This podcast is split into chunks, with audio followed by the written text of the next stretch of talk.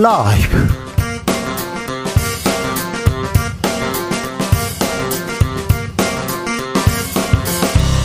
2023년 3월 8일 수요일입니다. 안녕하십니까. 주진우입니다. 국민의힘 새 지도부를 뽑는 전당대회 마무리됐습니다. 55.1% 역대 최고 득표율 기록하면서 뜨거운 관심 모았는데요. 4시 45분에 대표 그리고 최고위원 발표하기로 했는데 가수 박상민 씨 축하 공연 길어지면서 아직 발표를 못 하고 있습니다. 아, 누가 국민의힘을 이끄는 당 대표가 될까요?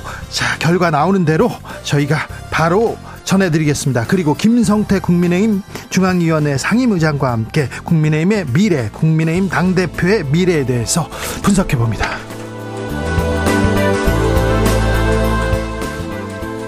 더불어민주당과 정의당이 김건희 여사 특검 추진에 나섰습니다. 수사 대상과 추진 방식 아직 이견이 있지만 방향은 잡았습니다. 정의당이 추진하기로 가닥을 잡았습니다. 왜 정의당은 특검 추진으로 결정했을까요? 그리고 근로시간제도 개편에 대해서는 어떤 생각 갖고 있는지 공동혁신구역에서 들여다봅니다.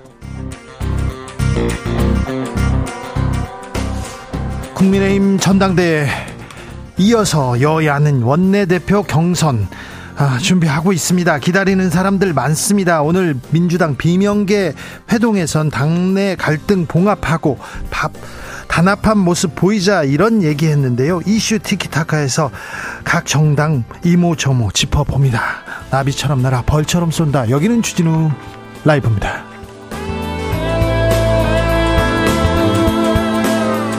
오늘도 자중차에 겸손하고 진정성 있게 여러분과 함께 하겠습니다. 오늘은 세계 여성의 날입니다. 우리는 모두 어머니로부터 비롯됐습니다. 여성이 행복한 나라, 우리가 행복한 나라입니다.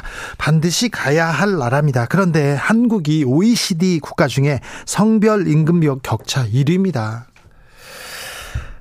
한국 여성의 전화에 따르면 배우자 연인에게 살해당한 여성이 작년에만 372명에 이른다고 합니다. 이거는 기록된 그리고 언론에 나온 것만 그렇습니다.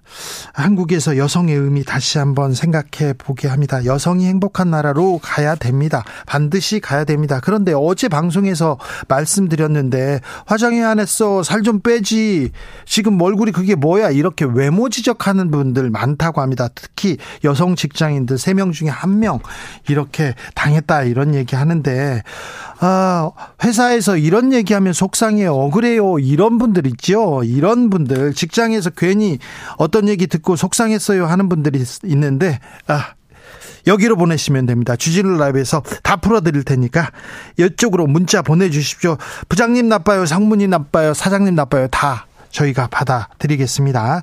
아, 샵9730 짧은 문자 50원, 긴 문자는 100원이고요. 콩으로 보내시면 무료입니다. 그럼 주진우 라이브 시작하겠습니다.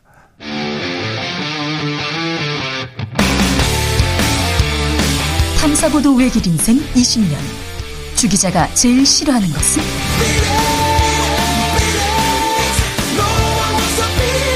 이 세상에서 비리와 부리가 사라지는 그날까지. 오늘도 흔들림 없이 주진우 라이브와 함께.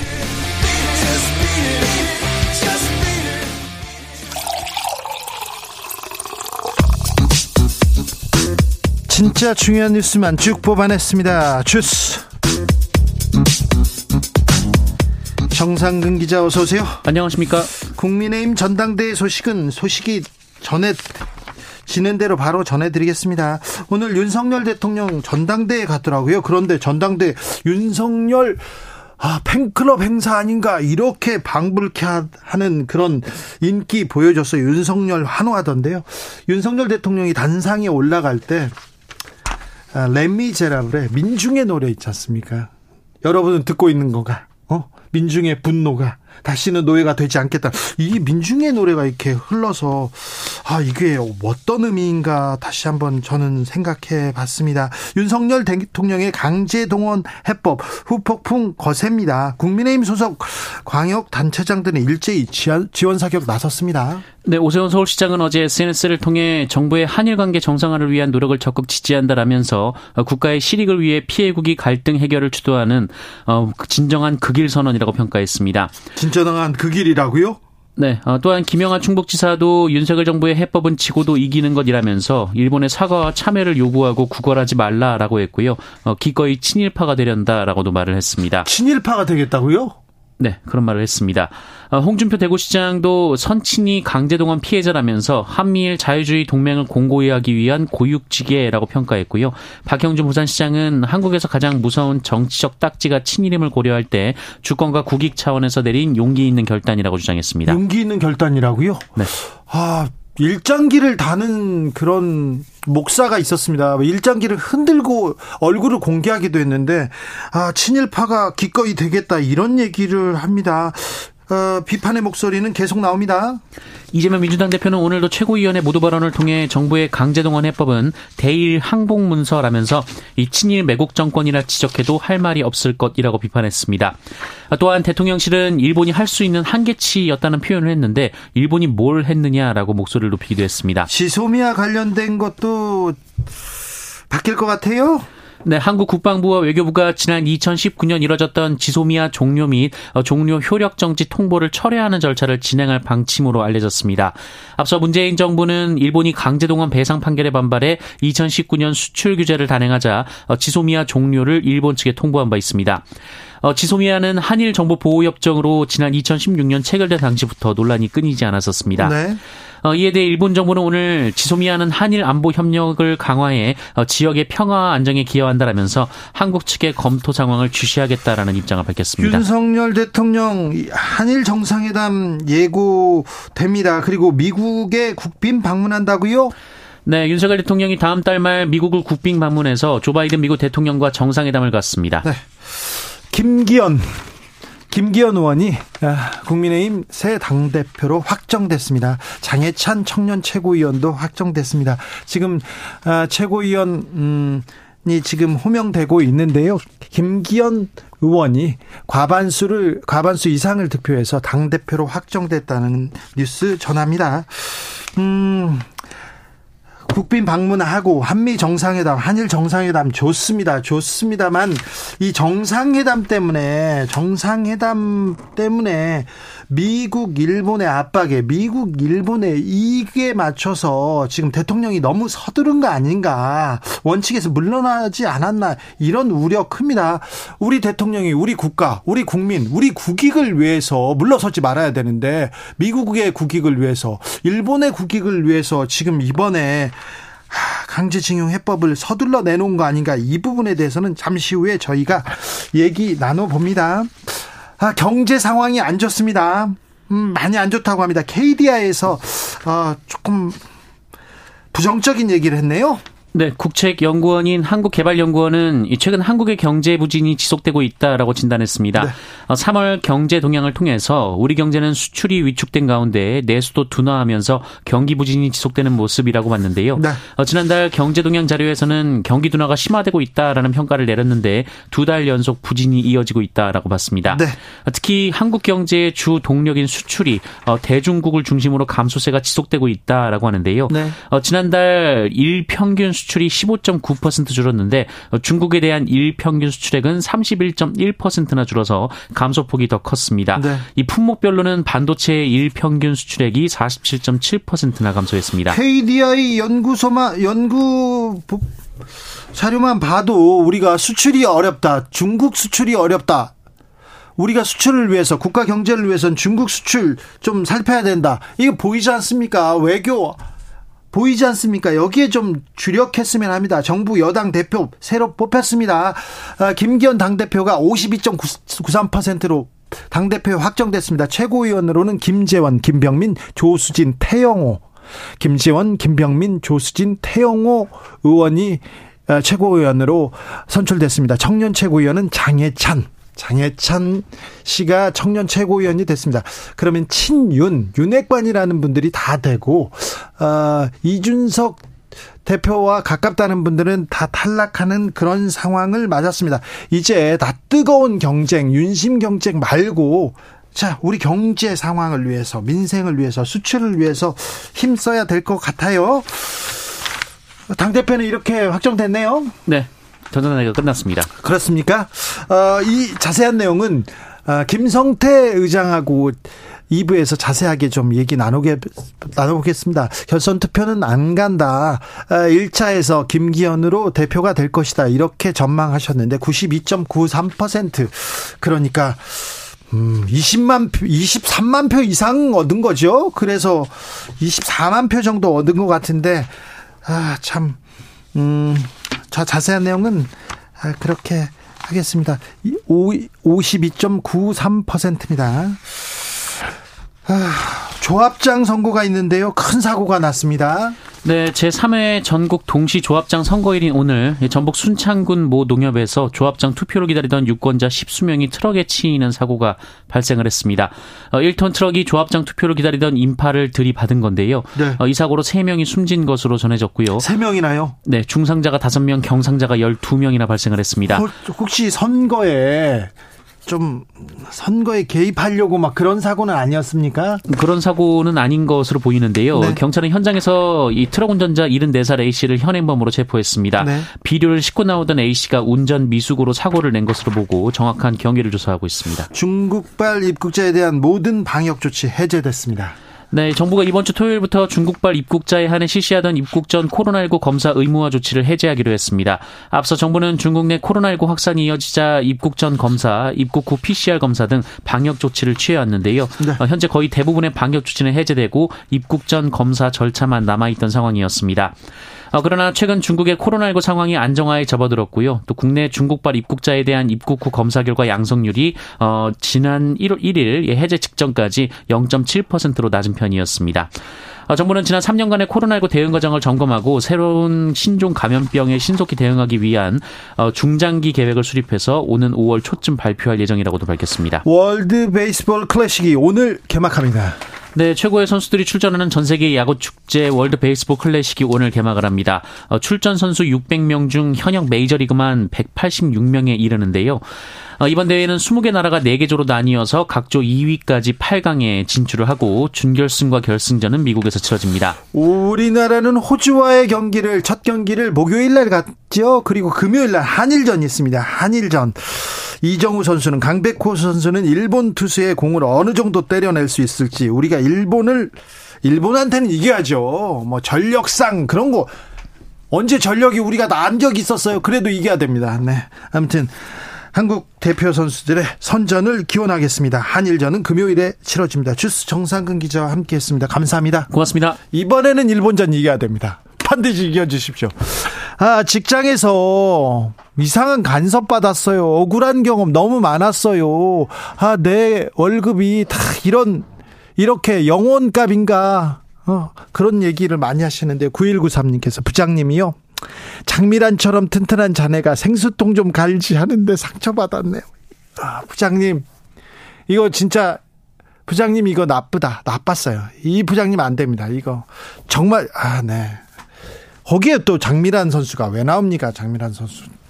2936님, 어이 협력사 여직원이라고 말하는 원청 상무님 너무 싫습니다. 꼭 볼 때마다 협력사 여직원 이렇게 부릅니다. 어이 협력사 여직원. 어이가 들어가는, 어이 이렇게 부르는 사람들 있지 않습니까? 진짜 어이없는데 이 부분이요. 다 이거 인기가 모독적인 말입니다. 아니 나이 많이 먹었다고 나이 많이 어이 할아버지 어이 아저씨 이렇게 부르면 좋겠습니까? 이거 잘못됐습니다. 김의중님 거래처나 타사 여직원 무시하는 경향 그대로입니다. 택배 받으러 나간 여직원이 안 들어오길래 뭐 하나 나가봤더니 택배원이 도로명 주소판이 없다느니 수령인 전화를 안 받는 직원을 혼내고 있더라고요. 그러니까 거래처 특별히 대기업에서 중소기업 이런 이런 거 있지 않습니까? 대기업에서 중소기업에 하청 주는데 하청 회사 사람들 막 무시하는 그런 거 너무 싫었어요. 너무 싫었어요.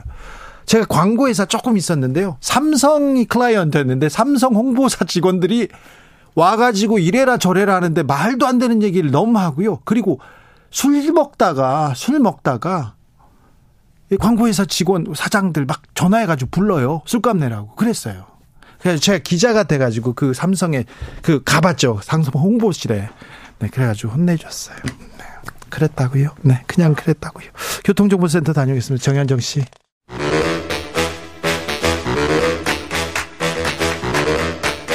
이것이 혁신이다. 여야를 내려놓고 관습을 떼버리고 혁신을 외쳐 봅시다. 다시 만난 정치 공동 혁신구역. 수요일 주진우 라이브는 정쟁 비무장 지대로 변신하겠습니다. 여야 혁신위원장 네 분 모셨습니다. 먼저 오늘은 류호정 정의당 원내대변인 네, 안녕하십니까. 류호정입니다. 용해인 기본소득당 상임대표 네, 안녕하세요. 용해인입니다. 그리고 신인규 전 국민의힘 상근부대변인 네, 국파사의 신인규입니다. 장경태 더불어민주당 최고위원 네, 안녕하세요. 장경태입니다. 네. 오늘은 또 예, 여성 버스트. 네. 저희는 여성 먼저 부르기로 했어요. 오늘부터가 아니라 이제 이제 계속 여성의 날과 상관없이. 자, 국민의힘 전당대 어떻게 보셨습니까? 어떻게 보셨어요? 먼저 신인규. 예, 저 국바세 신인규입니다. 어, 이번에 지금 전당대 결과 막 나왔는데요. 뭐 일단 총평을 하자면은 네. 뭐 윤, 윤심의 완승이다. 네. 지금 이렇게 정리할 수밖에 없을 것 같고요. 어, 아무래도 이제 당이 이제 앞으로 어떻게 나아갈 것이냐에 대해서 이제 네. 국민 여러분들께서 많이 지켜보실 텐데, 어, 좀 우려가 많이 좀 되기는 합니다. 아니 그런데 이제는 좀 국가 경제, 민생, 좀 국민의 자존심 일본의 이익이 아니라 국- 우리나라의 이익을 위해서 좀 뛰는 모습을 좀 보여주세요. 그런데 국, 국민의힘 대표 뽑는 자리에 슬림, 슬램덩크는 왜 부르는 건가요? 뭐 저는 이제 콘서트 보는 줄 알았습니다. 그러니까 아니 근데 박상민 씨 많이 하셔가지고. 노래를 막 네 곡씩 부르고 막 춤추고 아뭐 축제 분위기까지는 좋은데 아 지금 거기서 그 노래가 왜 나와 이런 생각은 듭니다. 근데 뭐 널리 선회하자면 이제 개표가 좀 이렇게 정리하는데 오래 걸려가지고 뭐 앵콜이 나오고 이래서 예, 그래서 노래를 좀 여러 곡 하신 것 같습니다. 장경태원 반칙 전대의 반칙 결과다라고 생각하는데요. 이미 뭐 대통령이 전대에 참석한다고 이미 공표한 이상 당원들께서 대통령의 뜻을과 달리 뭐 결정을 하기 쉽지는 않았을 거다. 또 여러 가지 이 대통령실 행정관들이 이 전대에 개입한 의혹들이 좀 나오고 있지 않습니까? 명백하게 그 단톡방에서 초대하고 이런 과정들이 있었기 때문에 여기 이 부분은 아마 설마 꼬리 자르기 하진 않겠지만 뭐 분명히 소사를 받아야 될 것 같고요. 어찌되건 완벽하게 이 윤핵관의 승리였다라고 봅니다. 윤심미래보다는 전 윤핵관의 승리라고 하고 싶습니다. 류어정원 뭐 결과가 딱 대통령께서 보시기에 좋으시게 된 거라고 생각하고요. 동시에 좀 중도랑은 멀어졌고 국민과도 이별하지 않았나 하는 생각도 듭니다. 그리고 그 난리를 쳤는데 50% 간신히 넘었다는 건 사실상 또 패배한 거 아닌가 하는 생각도 들어요. 김기현 후보가. 네 그렇습니까? 용해인 의원 네, 저는 이번 국민의힘 선거가 길잡이 지도부를 세울 거냐, 그리고 아니면 앞잡이 지도부를 세울 거냐, 이 선택을 하는 선거였다고 생각하는데요. 명확하게 앞잡이 지도부를 세우는 결과를 오늘 우리가 받았다고 생각합니다. 사실, 어, 대한민국 1호 영업사원을 자처했던 대통령님의 워딩이 있었습니다. 그런데 막상 김기현 선본 1호 영업사원을 자처하면서 대통령실 직원들이 불, 그 불법까지 불사해가면서 선거를 치렀는데 뭐 이것과 다른 결과가 나올 수 있었겠냐라는 생각이 좀 들긴 합니다. 어쨌든 윤핵관으로 지도부를 꽉 채웠으니 그 자체로 어 평가 국민들한테 어디 한번 평가받는 시간들이 앞으로 이제 있을 거라고 생각하고요. 그 결과는 굉장히 냉혹할 것이다라고 예상해 봅니다. 국민의힘은 어, 이제 어떻게 될까요? 근데 이제 아무래도 이제 솔직히 윤석열 대통령과 이제 호흡을 맞춰서 일하겠다. 아마 당원들은 그런 식의 좀 대통령에게 힘을 실어주자 이 지금 어떻게 보면은 아이디어가 많이 좀 작용을 한 것 같은데 앞으로도 이제 정부가 헤쳐나갈 난관들이 많지 않습니까? 그런 상황 속에서 참 잘해주면은 좋은데 정부가 다 잘할 수만 없지, 없지 않습니까? 그랬을 때 당 내에서 저 건강한 목소리들이 더 나와주고 내부적인 견제와 균형이 이루어져야 결국은 더 그게 바람직하지 않나. 그리고 총선을 우리가 앞두고 생각하더라도 중도와 이런 식으로 결별하는 방식을 가가지고는 또 총선 앞두고서 또 잘못했습니다. 그거 할 겁니다. 그래서 참 그런 상황 속에서 이번에 좀 당원들께서 좀 개혁적인 선택을 해주시기를 정말 진정으로 바랬는데 네. 막상 결과는 또 결과대로 나왔다 보니까 네.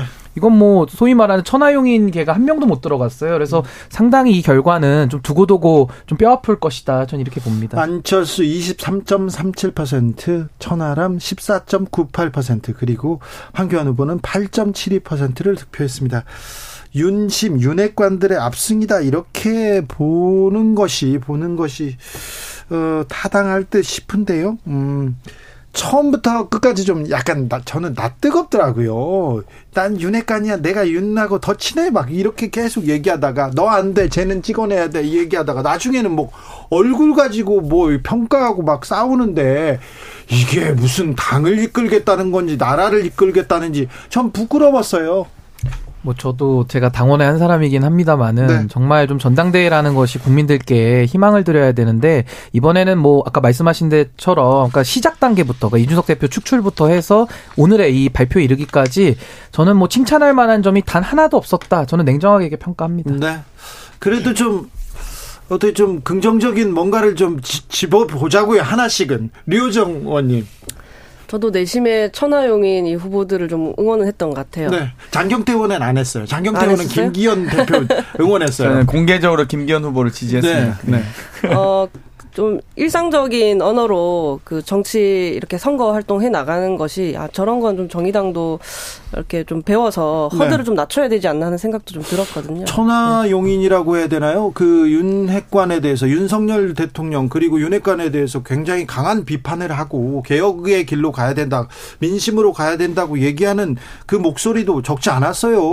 어, 천하람이 절대 패자가 아니고요. 다른 도전자들도 패자가 아니라고 봅니다. 용인 의원? 네, 저는 무엇보다 가장 뭐 긍정적으로 볼 수 있는 것은 윤석열 정부가 출범하고 한 1년 정도 가까운 시간 동안 지금까지 남 탓을 계속해 왔거든요. 뭐 전 정부 탓하고 야당 탓하고 그리고 심지어는 자기 당의 당 대표인 당대 그 이준석 대표마저 내부 총질러다라고 탓하면서 뭐 끊임없이 바, 다른 외부 세력들이 발목을 잡는다 뭐 이런 식으로 대응을 해왔는데 이제 어, 여당만큼은 윤핵관으로 꽉 채워진 만큼 어, 냉정하게 윤핵관의 어떤 정치적 실력을 평가받는다는 점에서는 뭐 그나마 좀 긍정적이라고 볼수 음. 있을 것 같습니다. 그렇죠. 네, 네.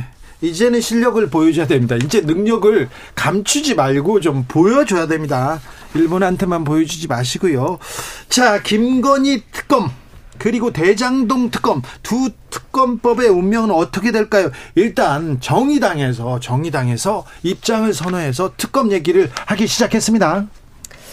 네, 뭐 이게 사실 오늘 네 명이나 초대를 하셔가지고 길게 답변하면 안 될 것 같은데 답변해도 이, 네, 됩니다. 이거만 네네. 조금 길게 설명을 네. 드릴게요. 우선 정의당은 선회를 한 게 아니라 네. 일관된 입장을 계속 견지하고 있는 거거든요. 네. 뭐 민주당이라 뭘 하고 있는 것도 아니고 법안도 다 각자 내지 않았습니까? 어, 다만 이제 쌍특검이라니 프레임 안에서 김건희 특검법을 패트에 태우는 건 좀 반대를 했었고 검찰 네. 수사를 지켜보자라는 입장이었는데 이번 월요일에 저희가 의원단이 모두 모여서 대검에 항의 방문을 했습니다. 그래서 수사 경위를 물어보고 뭐 소환 조사를 할 계, 계획이냐 아니면 뭐 이미 뭐 시도를 했는데 안 온 거냐 뭐, 뭐 이런 상황들을 다 물었는데 그저 모른다 뭐 중앙지검이 잘 하고 있을 거다 정말 그 책임 없는 태도로 일관하는 그 비공개 면담이 있었는데 사실 비공개인 것도 별로 이렇게 의미가 없을 정도로 어, 무의미한 대화들이 좀 오갔거든요. 그래서 전혀 의지가 없다는 걸 확인을 했고, 이제 국회가 가진 권한을 좀 행사해야 된다. 그렇게 판단을 한 거죠. 어, 이번 특검 국면에서 지금 이 상황 자체, 뭐 부실 수사에 대한 뭐 이런 상황 자체가 잘못되었다는 국민들의 생각이 있고요. 정의당도 동의를 하고 있고 문제를 자 바로잡을 방법이 이제 더 이상 없고 뭐 국회에도 그 방법이 있다면 바깥에서는 더 이상 국회에 있다면 국민들께 최선을 다했다고 말할 수 있을 만큼 해야 한다고 생각하거든요. 그 네. 중에 하나 이제 특검인 거고요. 이번 특검 국면에서 양당과 달리 정의당은 사실 재척 사유가 없습니다. 뭐 한다고 해서 뭐 정쟁하냐 마냐 뭐 이런 의혹을 저희가 뭐 들을 것도 아니고요. 그렇기 때문에 이제 중립성이나 공정성 시비가 걸리지 않게 이 국면을 좀 이끌어 나갈 수 있다고 생각을 하고 제3 정당에게 어, 시민들께서 좀 더 많이 역할을 기대해 주시면 좋을 것 같아요. 뻔히 그 정쟁으로 뭐 비하될 내용을 뭐 들고 나오면 사실 시민들도 피로감만 느낄 거거든요. 이제 앞으로 일이 되게 하는 결과가 좀 어, 내, 내보일 수 있는 그런 내용들을 어, 국회에 좀 제시를 해 나갈 거고요. 매 상황들을 성실하게 이제 시민들께 공유하겠습니다. 어, 네. 시대전환 조정은 대표가 썩는다 이러면서 신랄한 비판을 했던데 그건 어떻게 생각하세요? 아, 조정훈 의원님이 저랑 이제 전반기에 상임위 같이 있기도 해, 했고, 뭐 좀 개인적으로는 좋아하는 분이라 제가 좀 심하게 말하기는 싫은데요. 네. 저희 당원들이 또 듣고 계시기 때문에 한 말씀 안 드릴 수가 없는 것 같아요. 이 정의당은 민주당의 사탕을 받은 적이 없습니다. 주신 적 없잖아요. 그죠? 그렇죠. 맨날 뒤통수만 얻어받았죠. 그리고 조정은 의원님이야말로 민주당 사탕으로 국회 들어오신 거 아닙니까? 더불어 시민당 출신이시잖아요. 조정은 의원님이 받은 그 사탕도 정의당한테는 뒤통수였습니다. 그것만 좀 알아주시면 좋겠네요. 아, 네. 이효정 의원이었습니다. 상당히 아프게 네. 내리네요. 근데 어찌됐건 이제 저는 정의당과 뭐 이 논의 과정에서 정의당의 입장이 달라진 적은 없다고 생각해요. 그러니까 아, 기본적으로 국민들께서 50억 틀 50억 클럽이 왜 무죄인지 설명을 듣고 싶거든요. 도이치모터스 주가 조작에 왜 무혐의인지 실수로 막 이익이 십- 수십억 나는 것에 대해서 당연히 의구심을 가질 수밖에 없죠. 호바나 컨텐츠는 또 왜 무혐의인지 막 갑자기 대기업들이 나타나서 후원을 막 선뜻해요.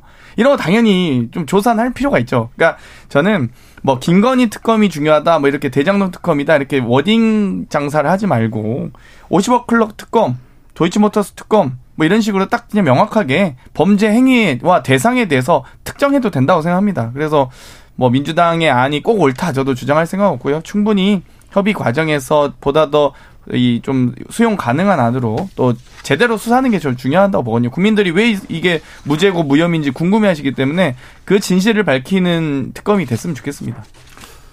용인 의원 네, 어, 저는 이제 상황상 예전과 지금이 이제 달라진 것은 없지만, 그럼에도 불구하고, 이 김건희 여사 특검, 도이치모터스 특검에 대해서 정의당이 협조, 그 입장을 좀 바꾼 것은 긍정적으로 보고 또 환영한다고 말씀을 먼저 드릴게요. 그리고, 그러나, 어쨌든 정의당도 협상의 측면에서 이 민주당 이중대 탈피라는 정치 전략이 있었던 것이라고 저는 보, 봅니다. 그래서 저는 우리가 이 특검에 동의하는 정당들이 쌍특 검을 왜 해야 되냐로 다시 돌아가야 된다고 생각하는데요.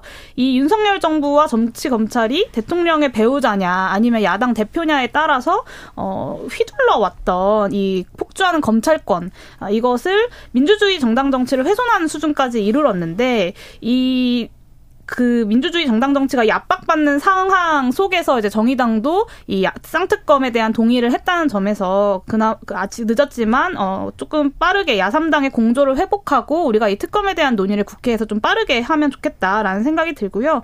조정원 의원님한테 한 말씀 드리고 싶은데요. 센 말로 주가 올릴 생각하지 마시고 논의에 좀 더 진지하게 임하셨으면 좋겠습니다. 신인규 대변인 예, 뭐 저는 이제 국민의힘 입장에서는 사실 뭐 특검에 대해서 좀 소극적으로 나올 수밖에 없지 않겠나 싶기는 한데 이게 좀 상식적으로 생각하면 될 일 같아요. 그러니까 예를 들면 이재명 대표에 대해서 이제 국민의힘에서 늘 얘기했던 것이 떳떳하니까 이제 수사 받아라 이제 늘 이런 얘기를 해왔거든요.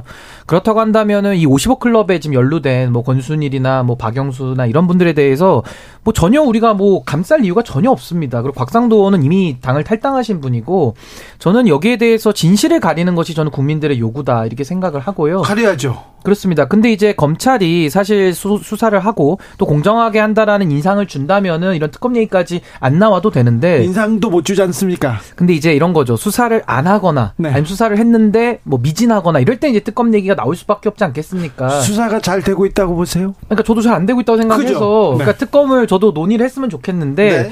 결국에는 이제 이런 특검이라는 것이 늘 일상화되면 안 되지 않겠습니까? 예. 그래서 이번에는 요 특검을 좀 논의는 하되 저는 민주당에서도 뭐 협상의 카드로 이렇게 내셨다고 생각을 하는데요. 또 대장동 이러면 또 그 소급해가 지고 그 부산저축은행부터 해가지고 또 계속 이런 식으로 수사 범위를 넓히지 않습니까? 게다가 특검 추천도 또 민주당이 추천하도록 이렇게 안을 내셨어요. 그러니까 이런 것들은 뭐 협상을 위한 뭐 그런 지렛대로 저는 생각을 하고 결국에는 좀 공정하게 해서 결국 이 사태의 진실을 밝히는 것이 저는 국민들의 요구다. 거기에 정치권이 전 마땅히 응, 응답해야 된다. 저는 이렇게 봅니다. 그런데요, 법사위원장 아, 여당입니다. 국민의힘 법사위원장 그리고 대통령 거부권도 있는데 아, 민주당이 두 특검 과연 이뤄낼 수 있을까요?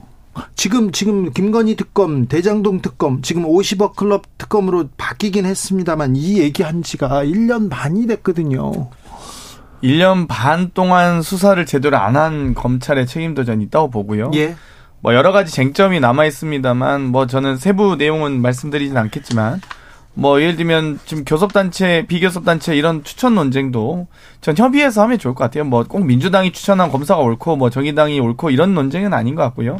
최대한 이 공감대가 있는 분으로 잘 모셔서 원만한 수사 범위와 대상을 특정해서 제대로 진실을 밝히는 게 중요하지 권한 싸움까지 뭐 권한 뭐 어떤 다툼으로 보여지진 않았으면 좋겠다 이런 부분이고요. 네. 또 논의 과정에서도 뭐 예를 들면 뭐 도이치모터스만 할 것인지 아니면 코바나 컨텐츠 확대할 것인지 이 논쟁도 아마 분명히 수사 과정에서 물론 수사 대상을 특정해야 됩니다만 분명히 국민들의 의구심을 자극하는 이런 진실들이 또 많이 공개될 가능성이 높기 때문에 네. 단한 차례도 소환하지 않고 단 한 차례도 지금 김건희 여사에 대한 수사는 없기 때문에 네.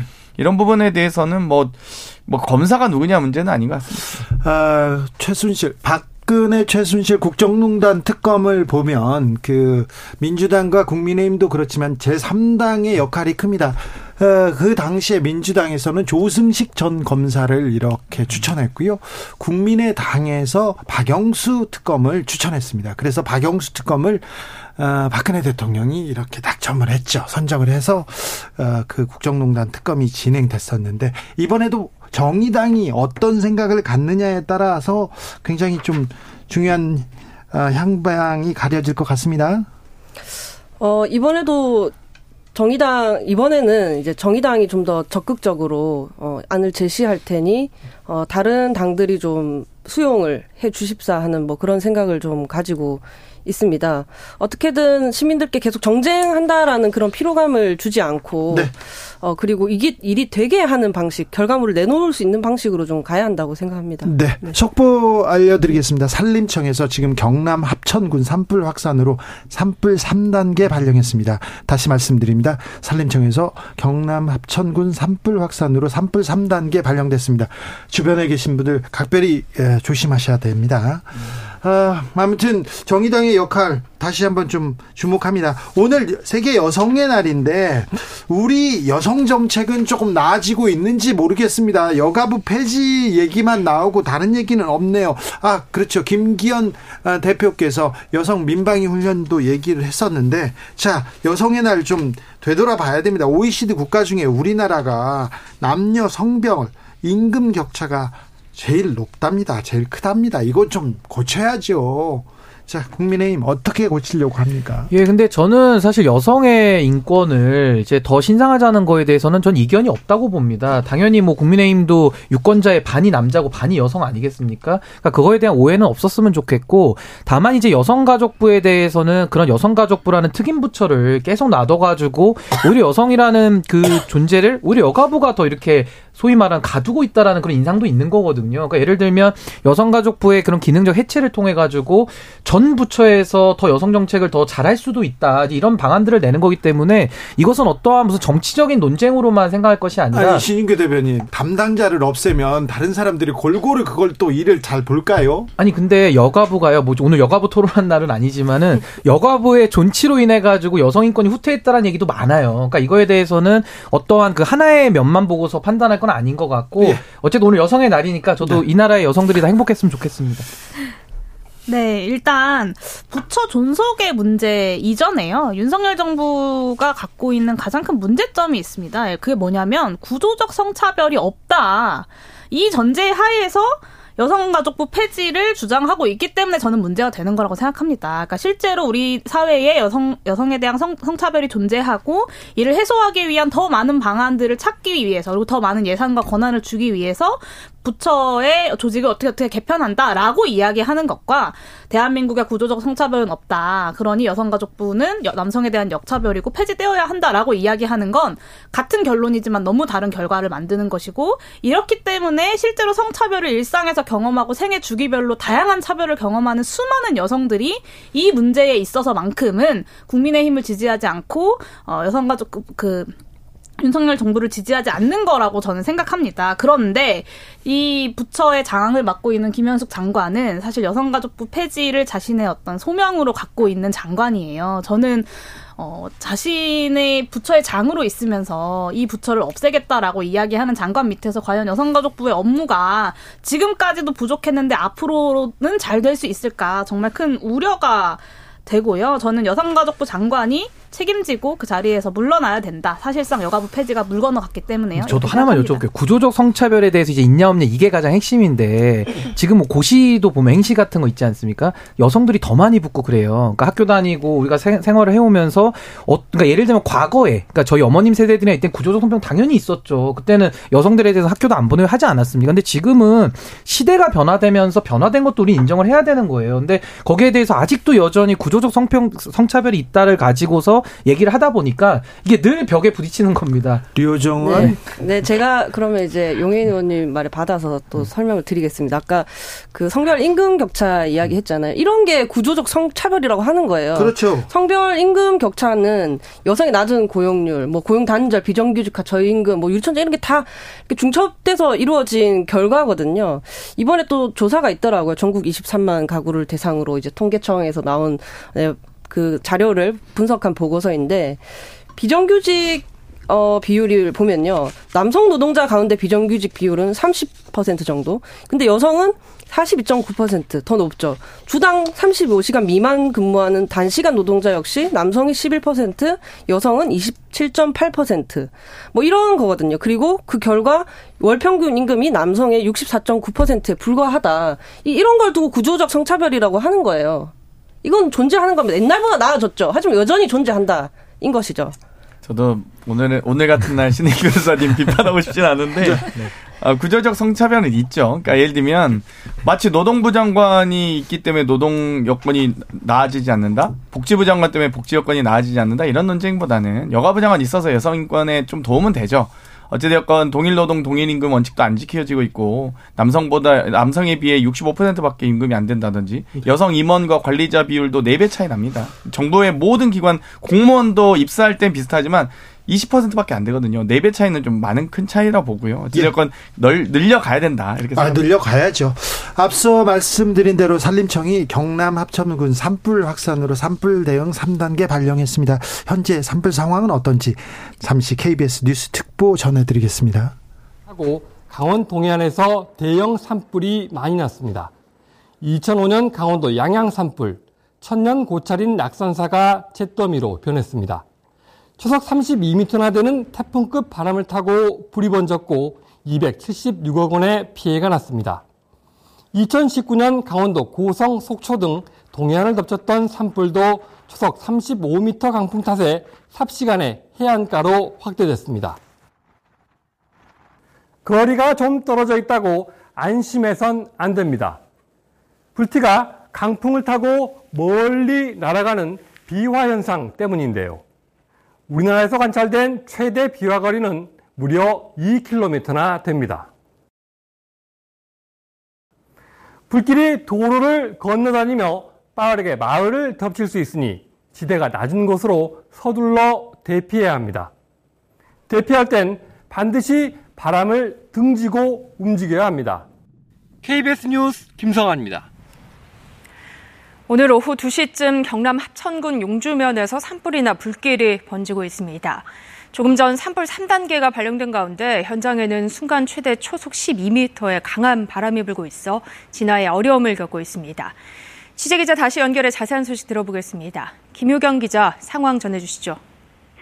오늘 오후 2시쯤 경남 합천군 용주면 월평리의 한 야산에서 불이 났습니다. 불이 빠르게 확산되자 산림청은 오후 2시 반을 기준으로 산불 2단계를 발령했고 조금 전 5시 반에 3단계로 다시 격상했습니다. 또 소방대응 1단계도 발령된 상태입니다. 현재 헬기 30세대와 소방대원 공무원 등 400여 명이 동원돼 진화 작업을 하고 있습니다. 불이 난 합천군은 지난달 말부터 열흘 넘게 건조주의보가 발령된 상태입니다. 특히 현장에는 순간 최대 초속 12m의 강한 바람이 불어 진화에 어려움을 겪고 있습니다. 산림청은 현재까지 산불 영향구역은 84헥타르, 잔여 화선은 4.1km 정도로 추정된다고 밝혔습니다. 불이 난 지점은 마을로부터 250m 정도 떨어져 있습니다. 불이 나자 합천군은 마을 주민 120여 명에게 대피 명령을 내렸는데요. 용주면 세터마을 60명은 월평 2구 마을회관으로 대피 중이고 합천읍 장계마을 주민 20명은 장계보건진료소로, 관자마을 35명과 안개마을 10명은 각각 관자마을 회관과 안개마을 회관으로 대피하고 있습니다. 또 산불 확산에 따라 인근 송전탑도 자동으로 전력이 차단된 상태입니다. 산림당국은 민가로 불이 확산하는 것을 막기 위해 방어선을 구축하는 한편 해가 지기 전에 주부를 잡는 데 총력을 기울이고 있습니다. 지금까지 창원 보도국에서 KBS 뉴스 김주경입니다. 네, 보신 것처럼 경남 합천 산불은 현재 강풍을 타고 계속 확산하고 있습니다. 다시 한번 KBS 재난 미디어 센터 연결해서 현재 산불 진화 상황과 위험 지역 분석해 보겠습니다. 네, 김진호 기자. 현재 헬기와 인력 모두 이 산불 대응 단계가 격상되면서 더 투입이 됐을 텐데 진화는 얼마나 진행이 됐습니까? 아, 예. 먼저 KBS 재난감시 CCTV를 통해 현장 상황부터 짚어보겠습니다. 경남 합천 신소양교 인근입니다. 산불 현장과는 거리가 있습니다만 어, 보시는 것처럼 헬기가 인근 담수지에서 물을 나르면서 진화 작업을 벌이는 모습을 확인할 수 있습니다. 어, 계속해서 어, 총력 진화 작업이 이어질 것으로 보입니다. 이어서 산림청이 KBS에 실시간으로 제공하고 있는 산불 상황도를 보면서 설명을 해드리겠습니다. 어, 지금 지도에서 보고 계시는 곳이 경남 합천인데요. 합천 군청이 이곳에 있고요. 화재 현장은 군청에서 약 4.5km 정도, 4.5km 정도 떨어진 곳입니다. 그럼 불이 난 곳으로 가보겠습니다. 빨간색으로 표시된 곳이 불의 띠, 즉 화선이라고 부르는 곳인데 현재 산불이 어디까지 퍼져 있는지 확인할 수 있습니다. 이곳에 나타나지는 않습니다만 노란 선은 불이 꺼진 곳으로 나타나야 하는데 아직까지 나타나지 않고 있습니다. 현재 진화율 10% 정도라는 게 산림당국의 설명이었고요. 오후 2시쯤에 지금 이 산불이 시작이 됐으니까 현재 3시간 반 정도가 지났습니다. 보시는 것처럼 진화가 안 된 빨간색 구역이 훨씬 많습니다. 이 일대에는 현재 건조주의보가 내려져 있는 데다 바람도 상당히 강해서 진화에 어려움을 겪고 있습니다. 네, 불이 난 곳의 지형은 어떤 곳입니까?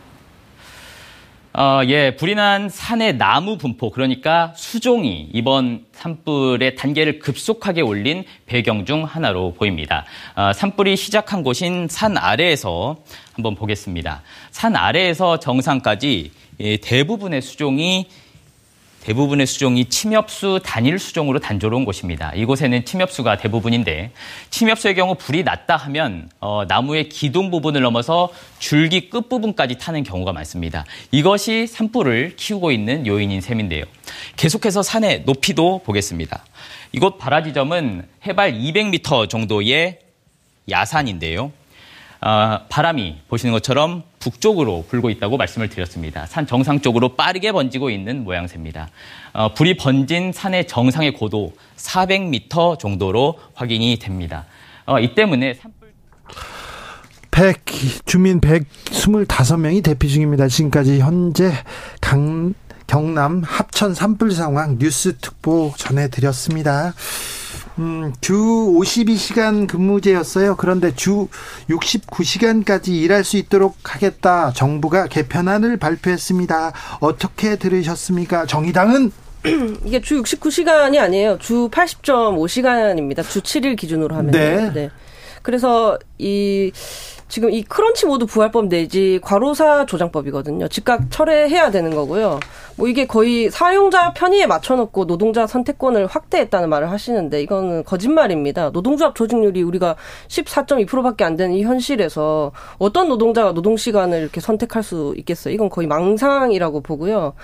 어 저희가 뭐 국회에 인구 투기가 생겼고 인구 위기다 해가지고 인구 투기가 생겨 있는데 출생률도 지금 0.7명대까지 떨어졌지 않습니까? 네. 이래가지고는 택도 업체 해결 못하죠 이런 것들.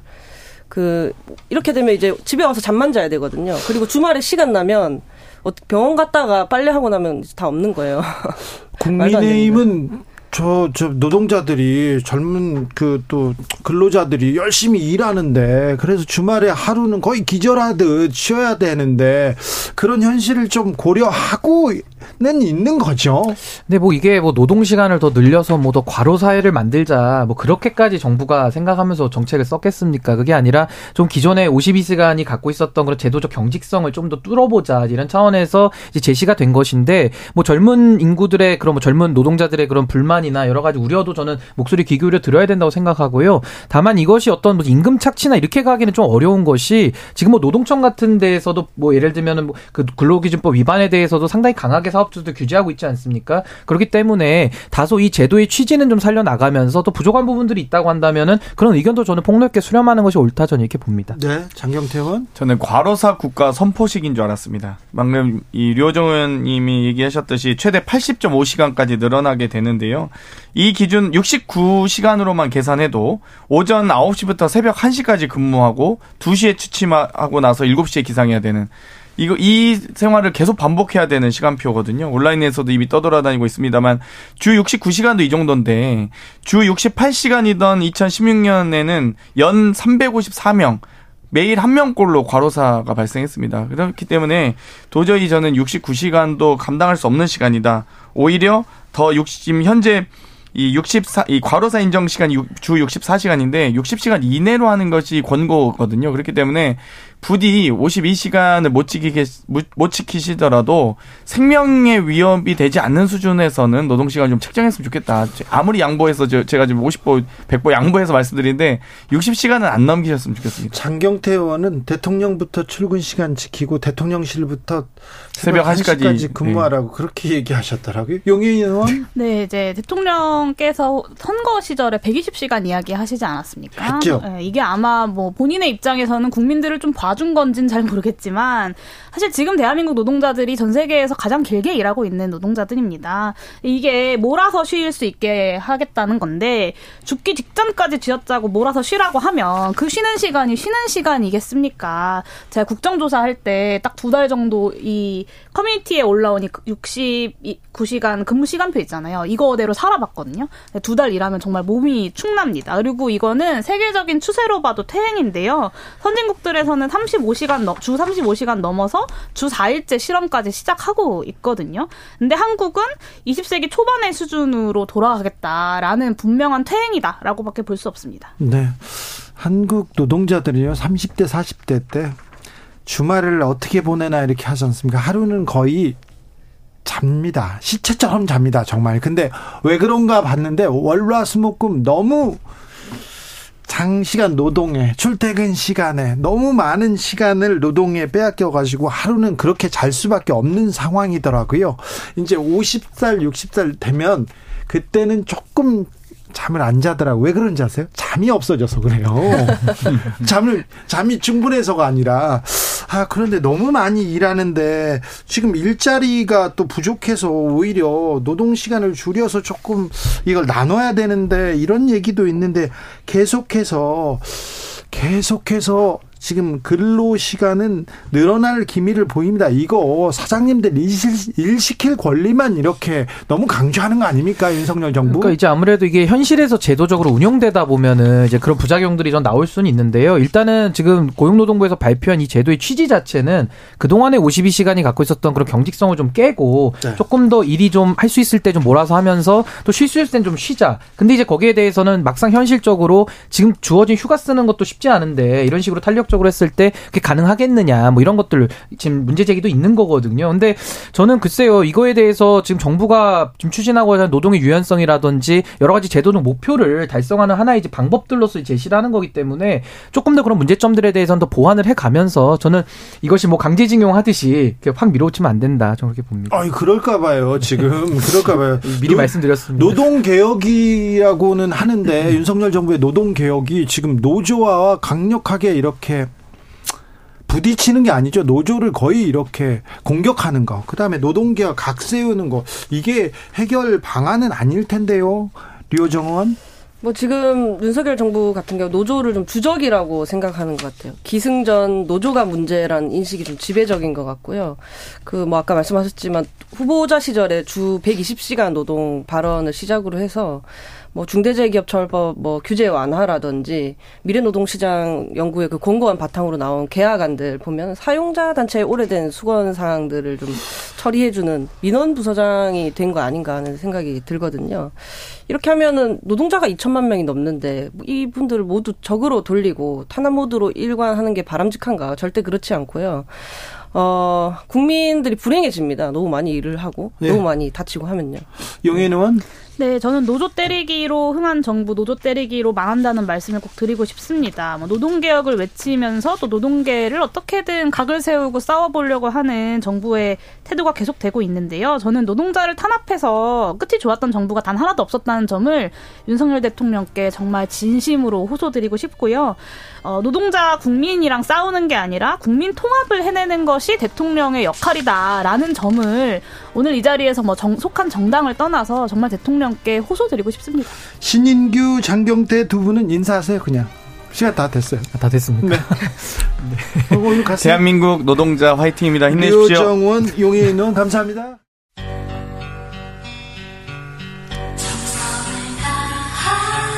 정성을 다하는 국민의 방송 KBS 주진우 라이브 그냥 그렇다고요.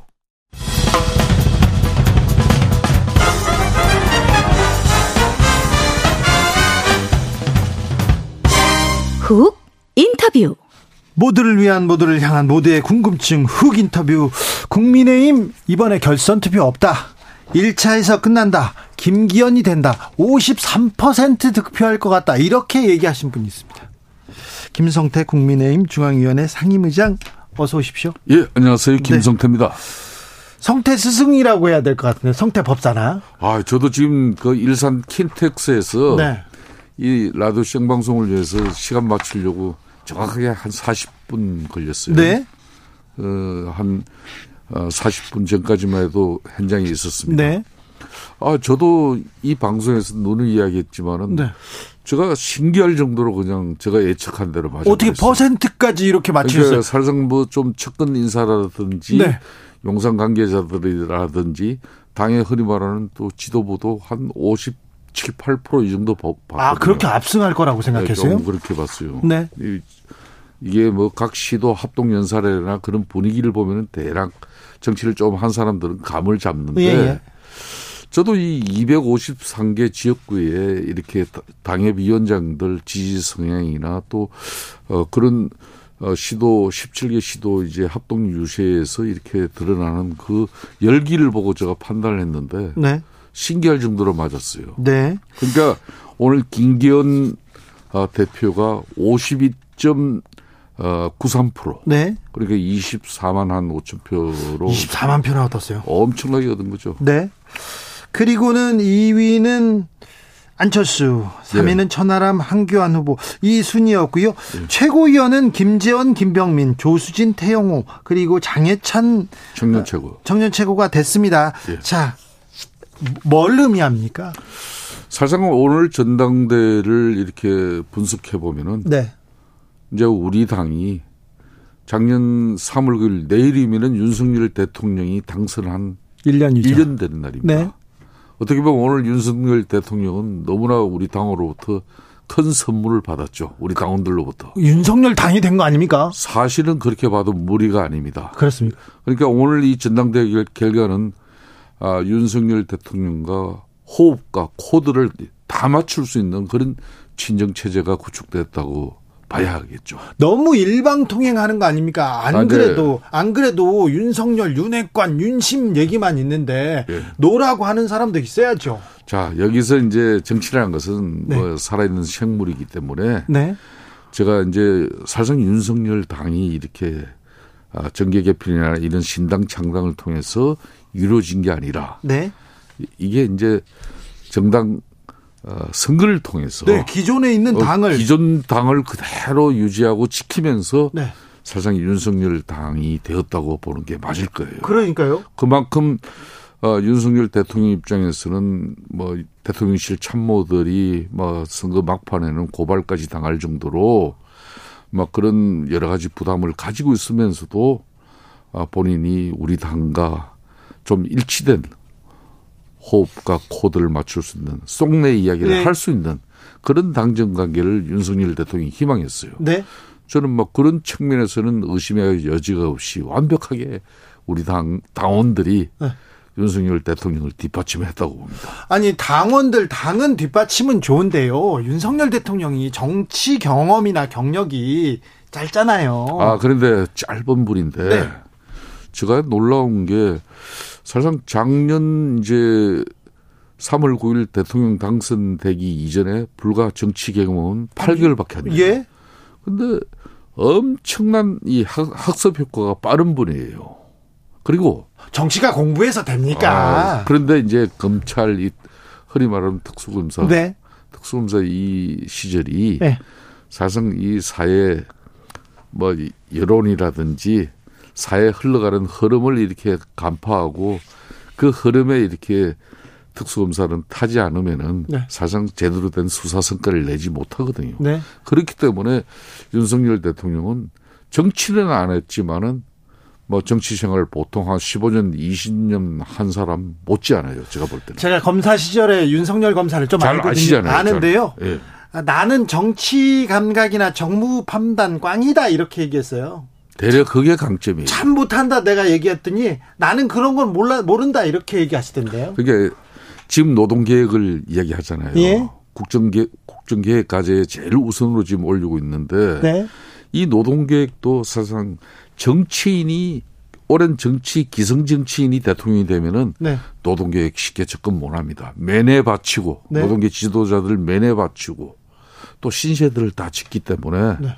절대 노동개혁 쉽게 못 갑니다. 노- 그런데 윤석열 대통령이 노동개혁을 이렇게 끌고 갈 수 있는 것은 이 사람은 노동계에 빚진 것도 없을 뿐더러 또 대한민국이 앞으로 이제 더 큰 선진국으로 가기 위해서는 이 노동계획 더군다나 이 경제 위기를 겪고 있는 이 마당은 절대 절명에 이게 필요하다 이런 소신을 가질 수 있는 자 게 노조 운동가 출신. 자 노동 개혁 개혁에 대해서는 할 말이 많은 김성태 예. 의장한테 물어볼게요. 예, 예. 지금 근로 시간 뭐또 갑자기 왜 그쪽으로? 연장한다. 그리고 노동 개혁한다. 근데 좀 우려가 되지 않습니까? 그렇습니다. 그래 우려되는 측면에 대해서는 김성태 의장이 가서 이건 아니다 이렇게 얘기할 거 아니에요. 근데 이렇게 얘기를 해줘야 되는데 아, 윤석- 저는 윤석열 대통령 맨 처음 만나고 이런 이야기를 했죠. 네. 어, 우리 기업이 활동하기 좋은 나라를 만들어서 국가 경쟁력을 높이는 거는 좋지만은 그러다 보면은 그냥 반노동으로 이렇게 인식되어지는 어, 후보 내지는 대통령이 될 공산이 크다. 예 예. 그럴 필요는 절대 없는 것이다. 네. 그래서 어, 친기업 또 반노동 이런 게 아니라 더 막 기업 활동은 지원은 하더라도 대려 친노동적인 어떤 그런 대통령으로서의 인식을 좀 어, 가질 수 있는 그런 뭐 마인드를 가져달라 말씀을 드렸죠. 아니 정치 경력이 경험이 짧은 윤석열의 정치 연, 윤석열의 판단에 지금 당이 보좌를 하거나 no라고 하거나 또 거기에 정책을 더해 주는 게 아니라 윤석열 정치에 지금 당이 끌려가는 거 아닙니까? 그러니까 이제 윤석열 대통령이 노동연금 교육개혁에 이제 기치를 더욱더 높이 올릴 수가 있게 되었죠. 예. 그만큼 당정이 이제 한 목소리를 내고 뭐 일사불란한 체제. 이제 물론 국회 입법 권력이 아직 과반 의석이 아니기 때문에 입법적인 뒷받침이 어렵습니다. 네. 이 한계는 물론 내년 총선을 가반수로 이겨야만이 윤석열 대통령을 중심으로 한 정권 교체의 의미를 찾을 수가 있죠. 보수 그렇죠. 진영에서는. 총선을 이겨야. 자, 윤석열 대통령이 이 민생을 지금 회복하는 게 가장 급선무입니다. 예. 이 민생을 회복하기 위해서는 정치가 다시 복원되어져야 돼요. 네. 그러면 김기현 대표가 오늘 당선되고 제일 먼저 할 일이 오늘 어, 기자회견을 오늘 이제 당선 뭐 하겠죠. 그 마치고 난 뒤에 기자회견을 뭐 공동 기자회견을 하는 자리에서도 자기도 민생을 회복하는 그런 아, 국정 운영에 가장 큰 뒷받침을 하겠다. 그러기 위해서는 야당하고의 관계도 아, 대화가 많이 이루어져야 된다.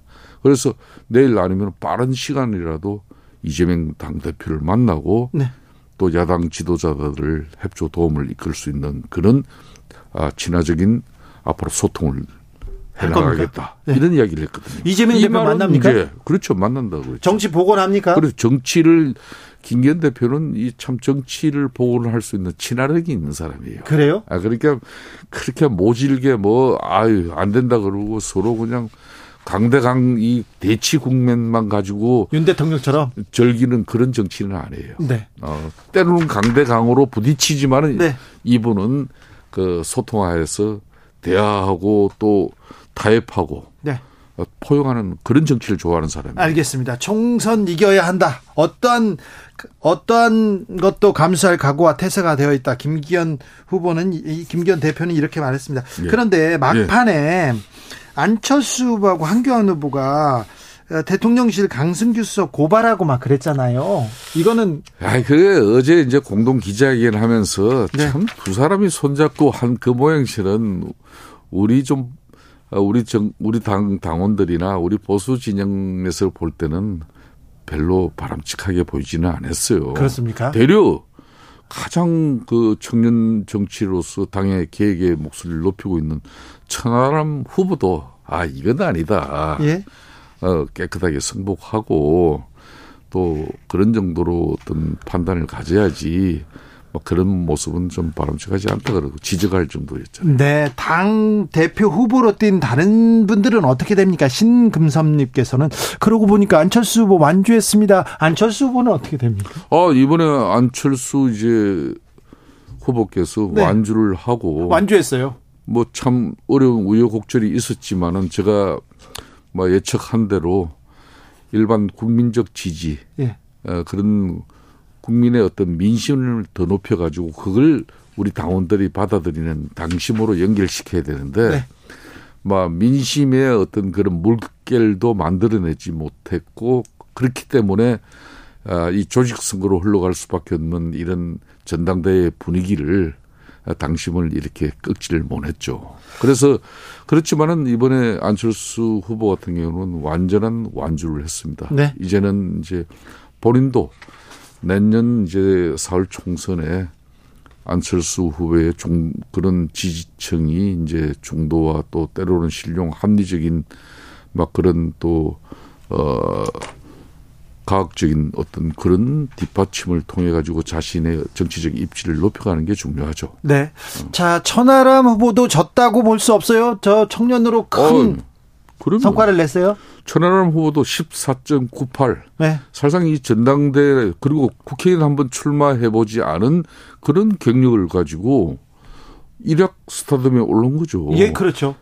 지난번 당 대표를 이게 따먹은 이제 이준석 당 대표 같은 경우는 무려 국회의원 선거를 세 번을 실패했어요. 예. 그럼 또 오랜 또 방송 생활. 활동을 했기 때문에 인지도도 꽤 있잖아요.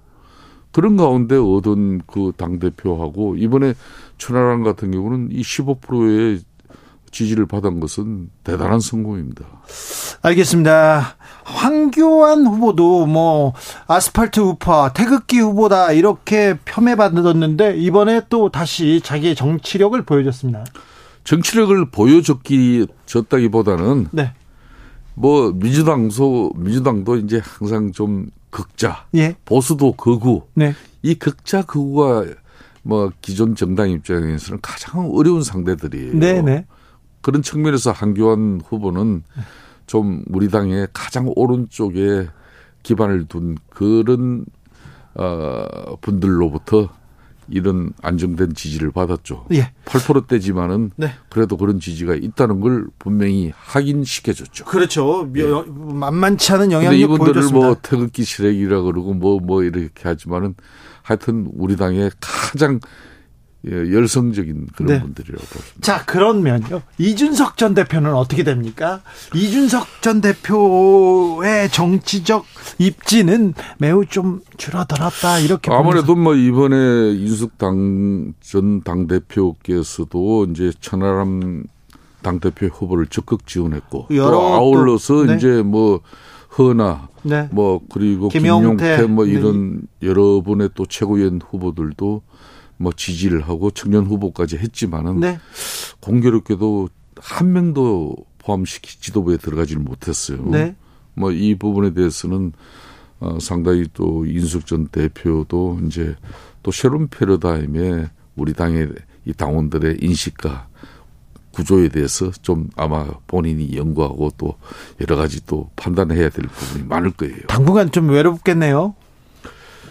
뭐 그렇게 또 외로움을 탈 분은 아니지 않습니까? 아, 그렇죠. 뭔가 또 새로운 목소리를 만들어내고 새로운 트렌드를 또 가질 거예요. 본인. 네. 아무튼 그 김기현 후보 이제는 국민의힘이 국민한테 사랑받는 국민한테 유능함을 보여주는 그런 정당을 만들어야 되는데요. 그렇습니다. 이제 이 보수 정당은 김기현 정당은 더군다나 집권 정당이에요. 예. 집권 여당이기 때문에 집권 여당은 무엇보다도 국민들에게 능력 있는 집권 여당의 모습을 보여야 돼요. 네. 갈팡질팡하고 뭐 혼란스러운 그런 모습은 집권 여당에게 통용이 되질 않죠. 예. 그러니까 상당히 능력 있는 그런 정당으로서의 기치와 가치를 아, 김기현 대표가 실천하고 또 모범을 보여야 됩니다. 그래서 본인도 어, 오늘 아까 마치고 난 뒤에 공동 기자회견을 통해서 앞으로 향후 이제 당직 인선에 있어서도 가장 실력을 중시하는 인사를 하겠다. 네. 그러니까 뭐 어떤 뭐 안철수 후보 쪽에 서고 뭐뭐 뭐 저기 천하람 후보 쪽에 서고 뭐 한교안 후보 쪽에 섰다고 해서 이렇게 당직에서 이분들을 다 배제하는 게 아니라 실력과 능력 있는 사람이면은 상고초를 해서라도 내년 4월 총선에서 이기는 인재 이분을 모셔오는데 아마 이분이 가장 열가성을 다할 거예요. 그렇습니까? 예. 아무튼 뭐 당 대표, 뭐 최고위원, 어, 친윤으로 이렇게 다 이렇게 돼 있는데 아무튼 이제는 아, 인재 영입 그리고 또 능력 있는 사람들을 적재적소에 쓰려고 그러니까. 노력한다. 우리 당 입장에서는 내년 이제 4월 총선을 앞두고 네. 내년 4월 총선에 가서도 이번에 우리 당원들이 이렇게 윤석열 대통령과 완벽하게 손발을 맞출 수 있는 그런 지도 체제를 선출해 줬는데 네. 여기서 이제 어 유능하고 능력 있는 그런 집권당과 그리고 정부의 관계를 잘 정립해서 국민들로부터 이 경제 위기도 극복하고 민생을 회복하는 그런 실력 있는 정당으로 비춰지지 못하면 내년 총선 또 폭망하는 거죠. 네. 윤석열 대통령 당선 1년 맞이합니다. 근데 1년은 좀 아쉬웠다, 좀 부족했다 이렇게 평가를 받고 있어요. 그렇습니다. 이제 내일이면은 딱 네. 당선 1주년을 되는데 어, 의장님이 보기에는 뭐가 좀 아쉽습니까? 우리 당이 좀 불안했어요. 당 불안했고요. 아, 당이 불안했기 때문에 당정 간에 집권당의 면모를 가지고 이렇게 국민을 이해 설득시키고 또 윤석열 대통령이 제대로 된 아, 이런 정권 교체의 의미를 다- 참는 그런 계획적인 조치를 하질 못했어요. 예. 솔직히. 사실 당내 내분 때문에 네, 그 부분이 저는 아쉬워요. 예. 어, 그러니까 사실상 뭐 거의 뭐 반 이상은 예. 우리 불안한 당정 관계 때문에 네. 우리 당이 좀 혼란스러웠어요. 예. 이제 이제 안정 찾은 거예요. 거의. 이제 안정됩니까? 거의 안정 찾은 거죠. 아, 뭐또 또 다투지 않을까요? 제가 볼 때는 이 체제는 내년 총선까지 큰 불의 파음이나 잡음 없이 비대위 안 갑니까? 아 저는 비대위 안 간다. 아, 이번에는 이번에 안 갑니다. 아, 그렇습니까? 이런 당은 이런 당은요 절대가 안 갑니다. 그 너무 일방통행인 것 같아요. 그러니까 이제 우려하는 게 네.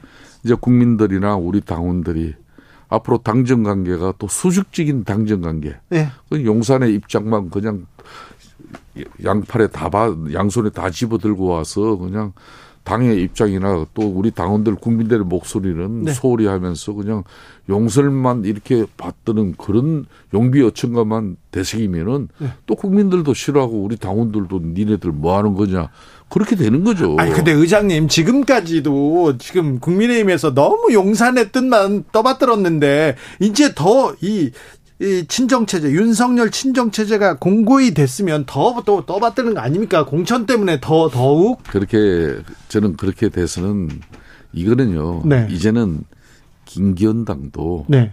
사실상 내년 4월 총선에서 실패하면 흔적도 없이 사라져 버립니다. 아 그렇습니까? 그렇지. 그렇죠. 어 그렇기 때문에 네. 내년 4월 총선에서 가반 의석을 확보하기 위한 이기는 선거에 모든 걸 집중할 수밖에 없어요. 네. 근데 우리들끼리 짜고 치는 맨날 고수도만 치면은 네. 국민들이 싫어하고 미워하고 네. 또 점수를 안 줄 거 뻔한데 예. 그렇게 짜고 치는 고스톱이 되겠습니까?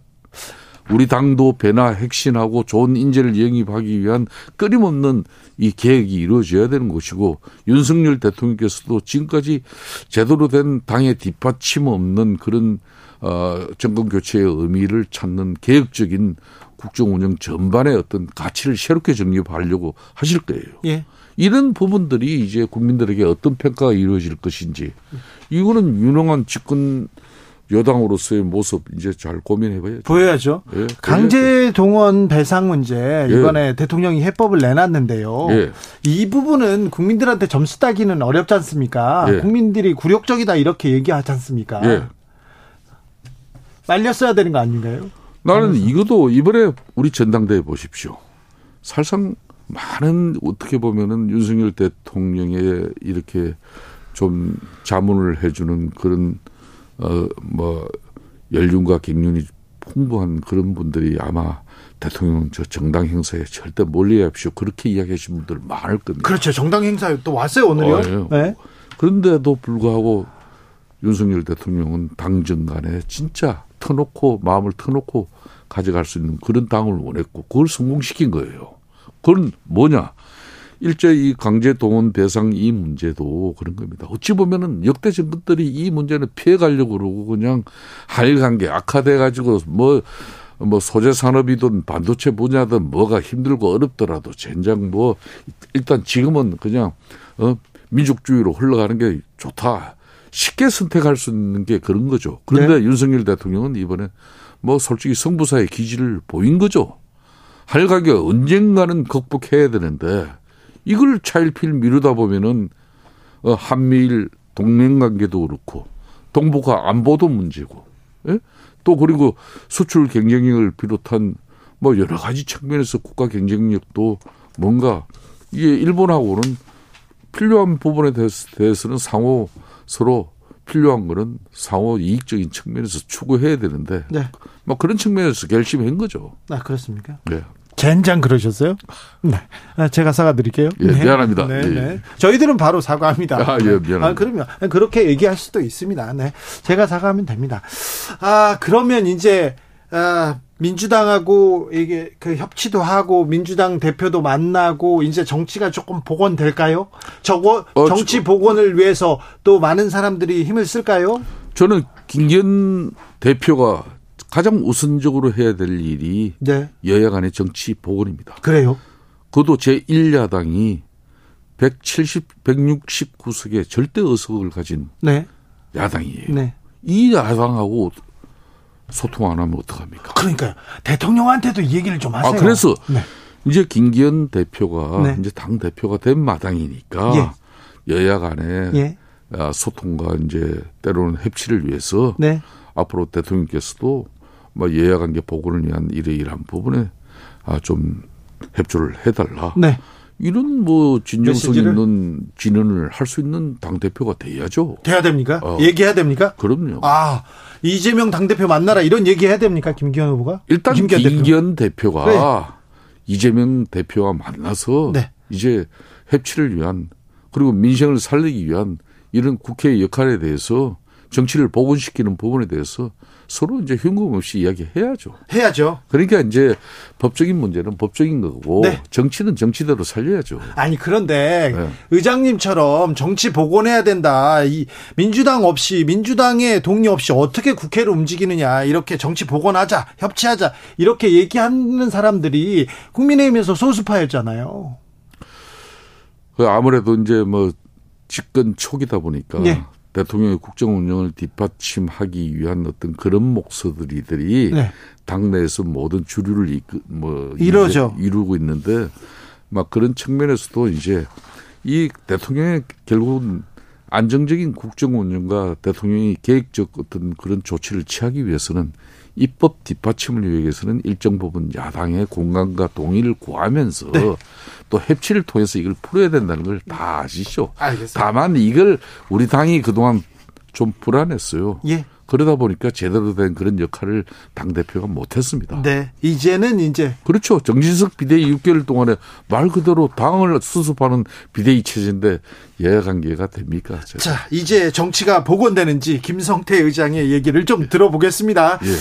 어, 어떻게 그렇게 정확하게 맞추셨을까? 천공 만난 건 아니죠? 아, 저는 뭐, 저, 뭐 그런 소리는 한 번도 본 적 없어요. 아무튼 김성태가 예상한 대로 자 김기현 대표가 어, 네, 당 대표가 됐고요. 어, 친윤 후보들이 당, 대, 당 최고위원을 다 어, 다 당선됐습니다. 그래서 윤석열 친정 체제가 구축됐는데 이제 진짜 정치로 나선다고 하니 한번 지켜보겠습니다. 예.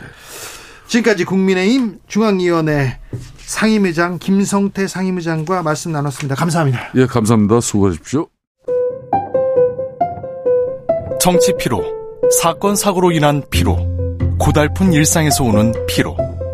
오늘 시사하셨습니까? 경험해 보세요. 들은 날과 안 들은 날의 차이. 여러분의 피로를 날려줄 저녁 한 끼 시사. 주진우 라이브.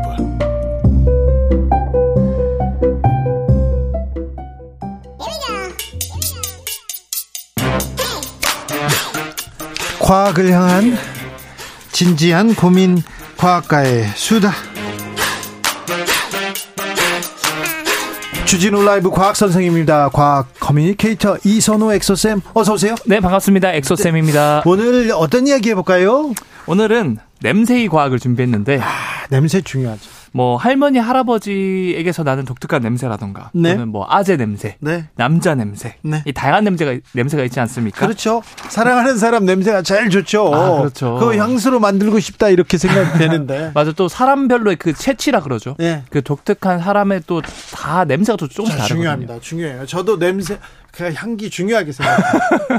그 흔들리는 그 머릿결에 샴푸 네. 그 노래도 있지 않습니까? 네. 어, 그런 것처럼 예. 어, 사실 모든 사람들이 나이를 먹으면 자연스럽게 그 나이에 걸맞는 독특한 냄새가 날 수 있다 그러는데 그래요? 보통 이게 나이가 들면은 사람 몸에서 독특한 냄새가 나거든요. 그래요. 나이 들면요? 네. 아, 그래요. 네, 노인 냄새, 할아버지 네. 냄새나 이렇게 얘기하는 사람이 있어요. 맞아요. 그래서 이게 뭐 오래된 책 냄새, 양초 냄새, 치즈 냄새 이렇게 표현을 하는데 네. 실제로 노인들의 몸에서 청년들과 다른 냄새가 난다는 결과도 국제 연구팀을 통해서 밝혀졌는데 네. 이 연구팀은 젊은 그룹, 중년 그룹, 노년 그룹으로 나눠서 그 새 옷을 입혀서 며칠 입힌 다음에 옷을 냄새를- 다시 수거를 했어요. 네. 그래서 냄새를 맡아 보니까 젊은 그룹, 중년 그룹은 구분을 못 하는데 어 이 옷은 무조건 노년 그룹 옷이다라는 건 정확하게 다 맞추는 거예요. 냄새는? 네. 그래서 네. 어 확실히 노인 냄새는 있다라는 걸 밝혀낸 거죠. 그거 언제부터 나는 겁니까? 그게 사실은 한 40세를 넘긴 시점부터 점차 이런 노인 냄 쇠치가 나기 시작하는데 이 원, 원인이 지방산이라는 물질 때문이거든요. 네. 이 지방산은 이제 기름 피지 성분 중에 하나인데 네. 사실 젊을 때도 이 지방산이 잘 나와요. 네. 근데 얘는 만들어져도 젊을 때는 이게 워낙 이 열심히 이제 신체 활동이 그 일어나다 보니까 금방금방 분비가 됩니다. 네. 바깥으로 배출이 돼요. 네. 그런데 이제 40대 이후부터는 이 신진대사가 둔해지면서 지방산이 천천히 나오는 거예요. 네. 그러면서 몸속에, 몸속에 갇혀서 이제 산화되면서 냄새가 나는 노네날이라는 물질이 나오거든요. 네. 그래서 이 노네날이 결국 피부 모공을 막아서 유해균과 만나서 이제 냄새를 유발을 하는 거죠. 네. 근데 이거는 참 안타깝게도 술과 담배를 즐길 경우 이 노네날 분비량이 증가하고요. 특히 이제 음주 같은 경우는 방금 제가 말씀드린 노네날 생성을 촉진시키고 흡연은 분, 분해를 억제하거든요. 네. 그래서 음주나 흡연을 즐겨 하시는 분들은 이런 냄새가 더 난다. 많이 날 수 있다. 네. 볼 수 있는 거죠. 그래요? 네. 아, 뭐 음식하고는 상관없고요. 아, 음식도 사실 기름진 음식이 제가 아까 지방산이라는 게 결국 기름진 음식에서 나오는 거거든요. 네. 그래서 기름진 음식 많이 드시는 것도 어떻게 보면 좀 노인 냄새를 촉진시킬 수 있지 않을까. 아, 그렇습니까? 어, 이런 주장을 하고 있습니다. 알겠습니다. 그런데요, 음, 고등학교 때였던 네. 것 같아요. 아우, 바깥에 있다 들어가면 냄새가 냄새가 또 아재 냄새라고 하잖아요. 아, 그 남자 냄새. 남자 냄새 나거든요. 아우, 그거 참. 근데 그건 뭐, 뭐예요, 그건? 저도 참 어릴 때 궁금했거든요. 삼촌 방에만 가면은 네. 그 독특한 쾌쾌한 톡- 냄새. 톡 쏘는 냄새가 나거든요. 네. 이거는 사실 이 nonenal 노인 냄새의 원인인 nonenal이 발생하지 않는데도 불구하고 이 3, 40대 아저씨한테서 나는 냄새가 있거든요. 20대도 나요. 맞아요. 20대 사춘기 접어들 때도 많이 나고요. 아, 그렇죠. 알고 봤더니 이 원인 성분은 머리나 그 주변에서 발생하는 diacetyl이라는 성분인데 이 diacetyl은 황색의 수용성 액체로서 보통 버터나 커피에서 나는 풍미의 주성분이거든요. 아니 근데 그 풍미는 아니에요. 지금 아름다운 냄, 새는 아니에요. 왜냐면 걔가 이제 살아하면서 약간 이제 산패되면서 네. 냄새가 나는 거고 이 디아세틸뿐만 아니라 특히 남자한테 많이 난 냄새가 결국 남성 호르몬 때문에 그런 거거든요. 네. 남성 호르몬이 막 나오면 이제 피지 분비량이 급격하게 늘어나면서 이 남자 냄새가 많이 난다 그래요. 네. 그래서 이제 보통 사춘기 접어들면 그때부터 남 냄새가 나기 시작하고 근데 이 남성 호르몬 또 이제 노년기로 접어들면 줄어들거든요. 네. 그래서 또 노년기로 되면은 또 이런 독특한 아재 냄새는 나지 않는다. 자, 그런데 네. 자, 냄새 나는 건 어쩔 수 없는데 어떻게 하면 줄일 수 있습니까? 어떻게 해야 없앨 수 있습니까? 제가 또 해결책을 가지고 왔죠. 예? 많은 분들이 열심히 씻는다고 씻는데 네. 보통은 이제 얼굴이나 목, 뭐 가슴 이런 데 열심히 씻어요, 겨드랑이. 네. 그런데 사실 이 피지가 제일 많이 분비되는 부위가 이 귀 뒤쪽 있잖아요. 귀 뒤쪽이요? 네. 여기가 맨들맨들하거든요, 만져보면. 아, 그래. 여기 씻어야 돼요? 여기를 씻어야 돼요. 아, 귀 뒤쪽을 씻어야 된대요. 많은 분들이 귀 뒤쪽을 잘 안 씻거든요, 생각보다. 네. 그래서 앞으로는 씻을 때 꼭 클렌징이나 비누로 귀 아, 뒤, 뒤쪽을. 뒤. 네. 아, 오늘부터 열심히 씻겠습니다. 지금 제 청취자분들 분명히 귀 뒤에 만져보고 계신 분들 계실 텐데. 오, 그럼요. 맨들맨들 하실 겁니다. 네. 어, 이게 바로 냄새의 원인입니다. 조혜숙님께서 늙은 것도 슬픈데 냄새까지 난다는 우울합니다, 이게. 아니, 그런데. 네. 저, 에, 그. 네, 엑소쌤. 네. 네. 네. 여, 여자친구한테는 네. 애인한테는 네. 향기가 나잖아요. 그렇죠. 남자한테는 여자 여자 친구 냄새가 네. 애인 냄새가 제일 좋고 네. 또 여자분들은 또 남자 친구 냄새가 제일 좋고 그렇잖아요. 맞아요, 맞아요. 그렇죠? 네. 그건 또 뭐 어떤 어떤 거 어떤 건가? 그래서 이게 재밌는 연구 결과들이 굉장히 많은데 네. 일단 약간 유전적으로 다른 사람일수록 이성일수록 그게 냄새를 예. 향기롭다고 느끼는 그런 연구 결과도 있고요. 똑같은 냄새인데도 똑같은 냄새인데도 다르게 느끼죠. 그렇게 다르게 느껴요. 네. 그렇죠. 네. 또저 그, 그렇잖아요. 네. 자기 자기 이제 애인 자기 여자친구한테 제일 그 향기롭게 느껴지잖아요. 맞아요, 맞아요. 다른 사람보다는. 유전적으로 많이 다를수록 그거한테 좀 이성적으로 끌린다라고 하는 연구 결과도 있고 더 똑같은 냄새인데 다른 냄새, 다른 반응을 보이는 이유가 뭡니까? 그 이유는 사실은 같은 냄새가 나더라도 네. 어떤 사람은 굉장히 악취라고 느끼는데 어떤 사람은 굉장히 향기로운 바닐라 향이 난다라고 주장하는 사람들이 있거든요. 아, 그러니까요. 그런 그러니까 경우 있어요. 겨드랑이 앞니 있잖아요. 네. 그것도 바닐라 향이 난대요. 그래서 그런 것들을 분석해 보니까 유전적으로 예. 그런 사람들은 냄새를 맡게 해주는 후각 수용체 유전자가 돌연변이가 생긴 거예요. 그래요? 그래서 악취도 향기롭다라고 느끼는 사람들도 있고요. 네. 그리고 또 굉장히 재밌는 게 사실 사람들마다 약간씩 다른 체취가 있지 않습니까? 네. 인간은 이 땀샘이라는 게 있는데 네. 이 크게 두 종류가 있거든요, 땀샘이. 네. 그래서 첫 번째 땀샘은 에크린샘이라 그래서 네. 온몸에 다 있는 땀샘으로서 예. 여기서 분비되는 땀샘은 물이랑 염분밖에 없습니다. 네. 그런데 하나 더 종류가 있어요, 땀샘 중에서. 네. 아포크린샘이라 그러는데 얘는 물이랑 염분뿐만 아니라 지방도 같이 분비를 하는 땀샘이거든요. 네. 근데 얘는 주로 사타구니나 겨드랑이에 많이 있어요. 네. 어우, 냄새. 네. 그래서 사실 우리 암내 원인이 이 아포크림샘 때문에 그런 건데 사실 이게 참 신기한 게 이 아포크림샘이 어렸을 때는 많이 활발하게 활동을 안 해요. 예. 근데 2차 성징기가 접어들면서 이 성 호르몬이 엄청 나오면서 그때 냄새 많이 나. 그때 이제 아포크린 샘이 눈을 떠서 지방 성분이 매우 많은 그런 기름진 땀을 계속 겨드랑이나 사타구니에서 분비를 하는 거죠. 네. 그래서 사실 이거 자체만으로는 악취라고 할 만큼 나쁜 냄새가 나는 게 아닌데 네. 겨드랑이나 사타구니에서 항상 살고 있는 독특한 세균들이 살고 있어요. 네. 이걸 피부 상재균이라 그러는데 네. 이 상재균이 아포크린샘에서 분비한 지방을 먹고 살거든요. 네. 그래서 그걸 먹고 싼 어떻게 보면 똥이라고 볼 수 있죠. 그 대사 산물이 악취를 풍긴다 그래요. 아이고, 알겠어요. 그런데 선생님 하나만 물어볼게요. 네네. 제 흑인 친구가 있는데요. 네. 아우 냄새가 많이 나요. 비 오는 날 이 친구 만나잖아요. 네. 아우 냄새 나요. 제 백인 친구가 있는데요. 네. 얘도 냄새가 많이 나요. 네네. 한국 사람들은 별로 안 나죠. 아, 이게 정말 재밌는 연구 결과가 있는데 전 세계적으로 이런 악취가 얼만큼 인종별로 나는지 분석했더니 한국이 가장 냄새가 적은 인종으로 밝혀졌어요. 아 그래요? 네. 과학적으로? 과학적으로. 왜 그러죠? 그게 왜 그러냐면 유전적으로 이 아포크린샘에 얼만큼 피지를 많이 분비시켜주는 어떻게 보면 택배 기사 역할을 하는 단백질들이 있거든요. 네. 근데 그 단백질이 한국에는 돌연변이가 생겨서 아포크린샘에서 지방이나 이런 그런 그 악취 유발 물질이 분비가 거의 안 된대요. 그래요? 반대로 아프리카계의 출신 미국인은 가장 아포크린샘에서 악취 유발 물질이 많이 나온다 그러고요. 아유 축복받았네요. 굉장히 축복받은 한국 거죠. 사람들은 아, 네, 알겠습니다. 여기까지 들을까요? 네. 이선호 엑소쌤이었습니다. 감사합니다. 네, 감사합니다. 교통정보센터 다녀오겠습니다. 정현정 씨.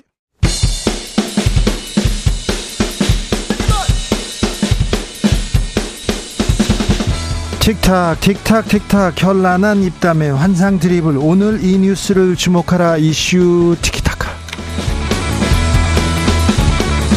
머리끝부터 발끝까지 핫 이슈 더 뜨겁게 이야기 나눠봅니다 김수철 여의도 연구원 부원장 어서 오세요 반갑습니다 최진봉 성공회대 교수 어서 오세요 네 안녕하십니까 이슈 티키타카의 멤버였습니다 김병민 아, 당협위원장이 최고위원 당선됐습니다. 네. 김병민 최고위원 아, 전화로 연결해 보겠습니다. 안녕하세요. 네, 안녕하세요. 네, 목소리가 밝아요. 뭐 좋은 일이 있으신 것 같아요. 아이고 반갑고 네. 고맙고 네. 네. 정말 도와주신 많은 분들께 진심으로 예. 감사드립니다. 특별히 에, 최진봉 교수가 그렇죠. 방송에서도 어, 여러 김병민은 번. 돼야 된다고 얘기했습니다. 경고입니다. 퇴장시켜야 되겠습니다. 누구보다 열심히 도와주신 거 잘 알고 있습니다. 네. 자, 오늘 전당대 분위기 어땠습니까? 이 윤석열 대통령이 거의 뭐, 뭐, 혼자 동무대라 이렇게 얘기하는 사람들도 있더라고요. 오늘이 되게 의미 있는 날이었습니다. 네. 바로 작년 딱 1년 전이 3월 9일 네. 그 대통령 당선이 된 이제 1년째 되는 날이었고 네. 그날 맞춰서 굉장히 많은 사람들이 함께 모여서 축하하는 정말 의미 있는 자리가 아니었나 싶습니다. 그리고 오늘 전당대회가 새로 뽑힌 지도부 모두 당원들이 원하는 마음이 윤석열 정부 성공시키고 또 내년 총선 힘있게 일해봐라 이런 마음들이 모여 있었기 때문에 오늘 대통령께서 와주신 어, 그 자리가 더 빛이 났다고 생각합니다. 윤핵관이 이겼다. 윤석열 친정체제 구축했다. 이런 말 나오는데 오늘 결과 어떻게 보십니까? 일단은 오늘 모여 있는 모든 사람들이 아마 이번 나왔던 후보자들마다 저마다의 의견들은 다르겠습니다만 공통분모 하나를 뽑으라면 우리가 기적같이 만들어낸 윤석열 정부 꼭 성공시키자라는 마음 하나는 똑같았다고 생각합니다. 네. 거기에서 당원들의 선택은 누가 윤석열 정부를 더 정말 국민들이 뽑아준 그 의미에 맞게 성공시키고 총선 승리를 이끌기에 적합할까를 보고 판단했다 생각하고요. 예. 어, 진영의 승리라기보다는 윤석열 정부 한번 제대로 일할 수 있도록 우리 많은 당원들께서 힘을 실어준 결과라고 생각합니다. 공주 바라기님께서 어 김병민 아 목소리 날아간다 얘기합니다. 자 김병민 비대위원 비대위원으로도 역할을 했는데요. 최고위원 예. 국민의힘 최고위원으로서는 앞으로 어떤 역할 하실 겁니까? 예, 두 번의 비상대책위원을 지냈는데 아무래도 비상직이다 보니까 스스로 제 역할과 제 좀 있지 않았을까 싶습니다. 이번에 많은 당원들께서 저한테 보내준 그 응원의 메시지는 어 우리 집권당이 된 만큼 정말 일로서 국민들께 평가받을 수 있는 정당이 되는데 어, 깃발을 들고 역할하라는 의미로 알고 있습니다. 제가 해야 되는 몫은 또 40대 젊은 기수로 어, 우리 국민의 눈높이에 맞는 그런 정책도 개발하고 우리 국민의 힘이 내년 총선까지 더 많은 국민의 마음을 얻을 수 있는 정당으로 나아갈 수 있도록 아, 그 중간적인 역할하는 게 제 몫이라고 생각하고요. 그 중에 제일 중요한 거 하나가 주진우 라이브에 빠지지 않고 나와서 우리 국민의힘의 이야기를 전달했으면 하는 바람을 이 자리를 빌어서 말씀드립니다. 알겠습니다. 김병민 최고위원 거 아니죠? 네네. 김병민 최고위원은 안 잘라요, 안 잘라. 김병민 최고위원은 최고위원 후보자 중에 아, 두 번째로 많은 득표를 했어요. 그래서 어, 아마 나는 당선될 거야. 그리고 어, 윤심을 얻은 사람들이 최고위원 당대표 이렇게 당선될 거야. 이렇게 예상하셨죠. 좀 판세는 언제 조금 어, 좀 확신하셨어요? 전혀 알 수가 없는 게 여론조사에서 썩 좋은 성적표를 받지 못해서 마지막 순간까지 사실 당원분들이 어떤 판단하실지 정말 가늠하기 어려웠습니다. 근데 제가 그 보건대 그래도 어, 어떤 사람이 최고위원이 됐을 때 우리 국민의힘이 총선 승리에 가장 유리할까를 보고 그 합리적 지성이 모인 선택적 판단해 주신 것 같은데요. 제가 이제 아까 말씀드린 40대 젊은 피기도 하고 또 윤석열 대통령님 대변인했던 가장 이 정부에 대한 그 국정 철학도 잘 알고 있고 또 서울 수도권의 민주당 텃밭에서 당협위원장을 하고 있는 만큼 이런 사람 한번 밀어줬을 때 국민의힘 잘될 수 있을 거야라고 생각했던 그 당원들의 마음이 모였던 결과라고 생각합니다. 최진봉 교수도 질문이 됩니다. 예, 우리 네. 김병민 의원 축하드리고 제가 늘 고맙습니다. 밀었는데 이렇게 또 당선되게 돼서 축하의 말씀 드리고 예. 예, 교수님이 밀어서 사실 걱정했어요. 네, 당원들께서 안 찍으면 어떡하나. 네. 무슨 말씀이세요? 선관위에 신고하려고 했어요. 그러니까. 근데 이제 저는 조금 우려되는 부분은, 그러니까 축하는 네. 일단 드리고, 그러나 너무 예. 이제 친윤계 일색으로 되다 보니까 그렇죠. 이게 국민들이 볼 때는 너무 친윤 일색으로 가다 보면 당이 건전한 뭐 예를 들면 윤석열 정부에 대한 비판이라든지 견제나 이런 역할 못하는 부분이 없지 네. 않을까 하는 우려도 있는 것 같고 또 하나는 이제 선거 과정에서 여러 가지 진흙탕 싸움이라고 느낄 만큼 갈등이 좀 고조된 부분이 있지 않았습니까? 이런 예. 부분들에 대한 국민적 우려를 잘 넘어설 수 있을지 의문인데 우리 최고위원으로 대신 김병민 의원은 어떤 보관이 있으신지 의견을 좀 아, 부탁드리겠습니다. 네, 굉장히 중요한 지적이시고요. 그렇게 중요한 이제- 지적은 아닌 것 같아요. 날카로운 질문 아니었습니다, 교수님. 아주, 아주 훌륭하고 중요한 네. 지적을 해주셨는데, 아, 일단은 제가 선거에 나서면서 공약했던 게 신뢰를 바탕으로 하는 당정 소통의 한 라인이 되겠다고 얘기를 한 바 있습니다. 우리가 저랑 주진우 우리 앵커님이나 최진봉 교수님이나 한 오랜 기간 동안 서로 보고 알고 지내니까 네, 소리 들리시나요? 네, 알고 지냈는데 네. 별로 사이가 안 좋았다는 게 지금 연결이 안 돼가지고 네, 드러났어요. 네 농담을 하더라도 웃으면서 저 사람이 진심을 다 잘 알고 있을 거라 생각합니다. 그래서 제가 윤석열 대통령님과 또 오랜 인연을 갖고 있는 상태 속에서 중간에 우리 국민들이 갖고 계신 민심도 가감 없이 전달하는 소통의 한 라인이 되겠다 이런 말씀을 드린 바 있고요. 그동안 당이 다소 이제 전당대회를 거치면서 경쟁이 과열되다 보니까 좀 부족했던 면들도 있었는데 그런 일들 이제 다 하나로 통합해서 예. 우리 민주당의 분열된 모습과는 조금 다른 통합된 국민의힘의 모습을 꼭 보여드리겠다는 말씀드립니다. 김병민 최고위원 그동안 당이 좀좀 부족한 게 아니라 많이 부족했습니다. 이제 앞으로 능력을 실력을 보여주셔야 됩니다. 예, 꼭 그렇게 하겠습니다. 스튜디오에서 뵙겠습니다. 네, 고맙습니다. 김병민 최고위원이었습니다. 자, 김수철 부위원장. 네. 아, 오늘 결과 어떻게 보셨습니까?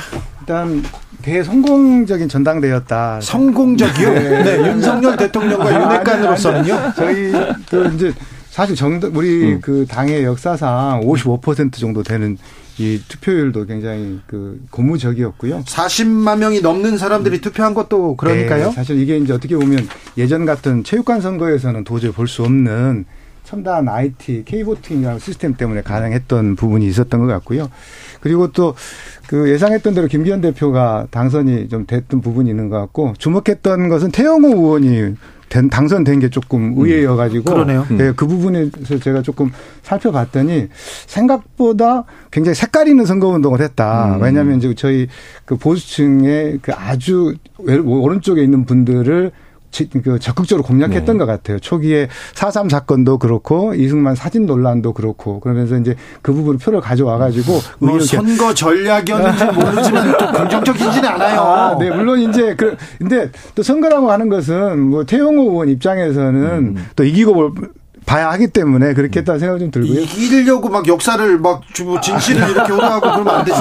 그런데 네. 어, 여론조사마다 굉장히 그 강력한 지지를 받았던 민영 민영삼 음. 어, 후보 뭐 유튜버들한테는 엄청난 지지를 받았다고 하는데 이번에 네, 냉정한 평가 받았어요. 네, 사실은 저희들도 그 여론조사가 좀 튀는 조사라는 생각을 좀 했었거든요. 아, 왜냐하면 그렇군요. 그 민영삼 후보가 저희 당에 온 시기 시점도 그렇게 기, 기, 길지 않아서 네. 당내 표도 좀 부족한 상태였고 다만 유튜버를 통해서 알려진 이름들이 좀 가끔 과포집되면서 여론조사가 높게 나왔고 이번에 사실은 좀 표가 없다는 것을 좀 보여줬던 것 같습니다. 최진봉 교수님은 어떻게 보셨어요? 그러니까 저도 사실은 민영삼 후보가 당선되면 좀 걱정스럽다라는 생각 개인적으로 했었어요. 근데 그 부분이 사실 이제 유튜브에서 인지도가 있는 거잖아요. 결국은 네. 그것도 조금 더 강한 센 소위 이제 강성 극우 세력이라고 저는 보여지는데 그분들의 지지를 받아가지고는 안 된다는 걸 명확하게 보여준 것 같아요. 그리고 사실은 이제 여론조사 과정에서는 당원이 아닌 분들도 국민의힘 지지층이라고 하면 여론조사에 포함될 수 있잖아요. 네. 그게 자체가 너무 그 여론조사만 의지하는 것은 사실 별 의미가 없었다고 보여집니다. 그래서 저는 민영선 후보가 그렇게 된 것은 당내 기반이나 또 당에서 그래도 이런 분들이 저 뭐야 그 최고위 됐을 때 올 수 있는 여러 가지 우려들 이런 부분들이 반영됐다고 생각하기 때문에 네. 저는 그건 뭐 지극히 당연한 결과라고 봅니다. 실제로는 이제 조직표가 또 많은 영향을 미쳤기 때문에 네. 조직 자체가 그 별로 없는 민영사 후보 입장에서는 대중적 지지도가 높다 하더라도 그것을 표로 연결시키는 데는 한계가 있었다 이렇게 보여집니다. 조직의 선거, 조직이 이겼다 이렇게 볼 수도 있어요. 아 물론입니다. 네. 이번 선거는 뭐 조직 선거였고요. 조직이 끌어가는 선거였던 것 같습니다. 네. 자, 그런데 윤석열 대통령을 당이 뭐 지원하거나 지지하지 않, 않았다. 이렇게 1년 동안 이런 얘기도 했습니다만 윤석열 대통령의 정치력을 이제 더 이렇게 추종하는 거 아니냐. 일방통행은 더, 어, 강화될 거다. 이런 그 우려는 있습니다. 아, 그런 우려는 있기는 한데 저는 이제 사실 연대라는 이름에 주목하고 있거든요. 김기현 후보가 사실은 여러 가지 상황 때문에 이제 낙오하신 분들을 찾아가서 자기 편으로 끌어오는 이런 그 협상력 같은 것은 저는 뛰어나다는 생각이 들어서 아, 그렇습니까? 네, 그렇습니다. 그래서 그것은 좀 우리가 주목해 봐야 될 부분인데 그러다 보니까 대통령이 와서 힘을 실어 주게 되면 그 힘을 가지고 또 대야 협상 대야 협상에 나설 수 있고 그런 부분들은 좀 지켜볼 필요가 있다고 생각이 됩니다. 김성태 상임의장도 예. 이제 김기현은 그 어, 대통령의 지지를 바탕으로 신임을 바탕으로 이 대야 그러니까 민주당과의 협치를 어, 복원할 것이다. 그 얘기를 먼저 하시더라고요. 근데 저는 그거는 좀 우려가 돼요. 그러니까 제가 이 얘기를 하는 이유는 무슨 말이냐면 리더십이나 지지 이 그러니까 리더로서의 어떤 지지율이 완벽하게 본인의 힘으로 이루어진 게 아니라는데 저는 약간의 문제가 있다고 봐요. 그게 무슨 말이냐면 대통령의 지지를 등에 업고 그것도 이렇게까지 대통령이 지지를 해줘서 된 거잖아요. 열성적인 지지였죠. 근데 이게 본인한테는 리스크라니까요. 왜 그러냐면 본인이 정말 본인의 능력으로 했다고 하면 본인이 어떤 리더십 을 발휘해서 당을 이끌어가는데 본인의 자발적인 능력들이나 아니면 어떤 비전 이런 부분이 적용될 가능성이 있지만 이렇게 대통령실이나 아니면 윤핵관들이 지지를 받아서 하게 되면 누군가의 도움을 받게 되면 그 사람들의 말에 경청을 해야 되는 거잖아요. 좋게 제가 경청이라고 표현한 거예요. 영향력을 완전히 벗어날 수가 없어요. 혼자 힘으로 만약 거기까지 갔다고 하면 본인의 능력이나 리더십이 적극적으로 발휘될 수 있지만 지금처럼 이렇게 누군가의 도움을 받아가지고 대표가 된 이상 신세를 진 사람들로부터 자유로울 수 없다. 그 점이 저는 음, 당장 저는 오히려 약한 부분이라는 그 생각이 들어요. 음. 말씀하신 것처럼 그 불안전성이 오히려 타협을 가능할 거라고 생각을 하거든요. 왜냐하면 본인이 부족하기 때문에 음. 채워가려고 할 것이고 또 선거 과정에서 당내 개파들의 문제들이 드러났기 때문에 그런 문제들을 해결하기 위해서 협상력을 발휘할 것이고 그것은 당 내뿐만 아니라 대야 협상에서도 드러날 것이다 이렇게 생각을 근데 합니다. 그게 저는 비윤계도 어느 정도 세력이 있다는 게 확인된 거잖아요, 이번에. 그렇다고 하면 그 사람들과의 협상에서 그럼 과연 자주권을 갖고 할 수 있을 거냐 아니면 대통령이나 윤핵관이 압력을 가했을 때 거기로부터 자유로울 수 있을 거냐 하는 근데 부분에 의문이 있다는 거예요. 음. 사선 의원이시고 원내대표까지 했고 이 과정에서 우리는 충분히 협상력을 봤기 때문에 저는 음. 가능하다고 보여집니다. 네. 뭐 이준석 대표하고 네. 윤석열 후보하고 대선 과정에 마찰이 있을 때 그때 또 네, 김기현 원내대표가 역할을 했으니까 그 역할을 더 잘할 수 있다 이렇게 얘기하는 분도 있습니다. 그런데 네. 말입니다. 네. 이준석 전 대표는 어떻게 됩니까? 이준석 대표는 굉장히 상처가 크다라는 네. 생각이 좀 듭니다. 왜냐하면 본인이 이제 방송에 나와서도 뭐 천하람 대표가 이제 천하람 후보가 2차에 2차에 간다. 간다 고 말씀하셨고 또 최고위원 두 명이 다 당선된다고 이야기를 했지 않습니까? 그런데 실제로 그 선거 전략에 저는 좀 문제가 좀 있었다고 보여집니다. 뭐냐면 집권 초기에 정부 대통령에 대한 공세를 강화하는 것 자체가 득표에 어떤 그 마이너스적인 효과가 있었다. 정권 말기라고 하면 좀 달랐을 것 같고요. 또 최고 위원 후보를 두 명이 아니라 한 명을 냈더라면 어떨까 하는 생각이 좀 들거든요. 왜냐하면 집중을 했어야 되는데 생각보다 두 명을 내 가지고 두 명 다 당선시키려고 했다. 이게 이제 표의 제도, 이표 제도 때문에 그런 거죠. 1인 2표 때문에 해냈는데 그런 부분이 좀 미스가 있다. 이렇게 보여지고요. 실은 당내 기반을 이번에 확인했다 이런 생각이 좀 듭니다. 당내 기반 약한 거를 확인했으니까 그럼 다시 또 쫓, 쫓아내고 막 그런 거 아, 아니에요? 아니 그렇지 않습니다. 저는 그 공천 안 주고 그럴 아닙니다. 것 같은데. 그렇지 않습니다. 저는 지금 이준석 대표가 왜냐하면 한 강조하고 계신 게 있잖아요. 지난번에 2012년 후에 연전 연패를 하다가 2020년 재, 1년 재보선거 재보궐선거 그다음에 지방선거 대통령 선거 이겼잖아요. 그래서 본인이 갖고 있는 수도권에서 영향력이 있기 때문에 저희 당에는 소중한 자산이고요. 이번에 만약에 전당대회 천하람 후보 가 없었다고 생각하면 전당대회가 얼마나 무미건조하고 국민을 보시기 그렇게 했겠습니까? 그래서 그런 개혁 세력, 젊은 사람들의 의견들을 당이 잘 받아들이는 구조로 가야 될 것이고요. 그것은 윤석열 대표, 윤석열 정부의 성공과 김기현 대표가 안착할 수 있는 중요한 길이라고 생각을 합니다. 아니 그동안 그렇게 찍어내기 하더니 갑자기 이제 선거 끝났으니까 받아들인다고 이렇게. 아니 그러니까 그건 김수철 부원장의 개인적인 의사라고 저는 그렇게 생각해요. 해야 된다고. 그렇죠. 그렇게 해야 된다고 당일을 얘기한 거고 저는 현실에서는 그렇게 안 될 거라고 봐요. 이준석 대표 상당히 큰 상처를 입었어요. 왜냐하면 그렇죠. 이번 선거에서 본인의 어떤 영향력을 확인하고 싶었는데 거의 뭐 제가 이런 표현을 쓰면 참패를 당한 거잖아요. 예. 결국은 그러니까 영향력이 없다는 게 증명이 돼버렸기 때문에 그렇지 않아도 이준석 대표에서 그뭐 미운털이 박혀 있는 거잖아요. 네. 근데 더 강하게 압박할 수 있는 수단이 돼버린 거예요. 이제는. 그러니까 이제. 이준석 대표가 어떤 전 대표가 어떤 얘기를 하든 이제는 말이 안 먹히는 상황이 됐고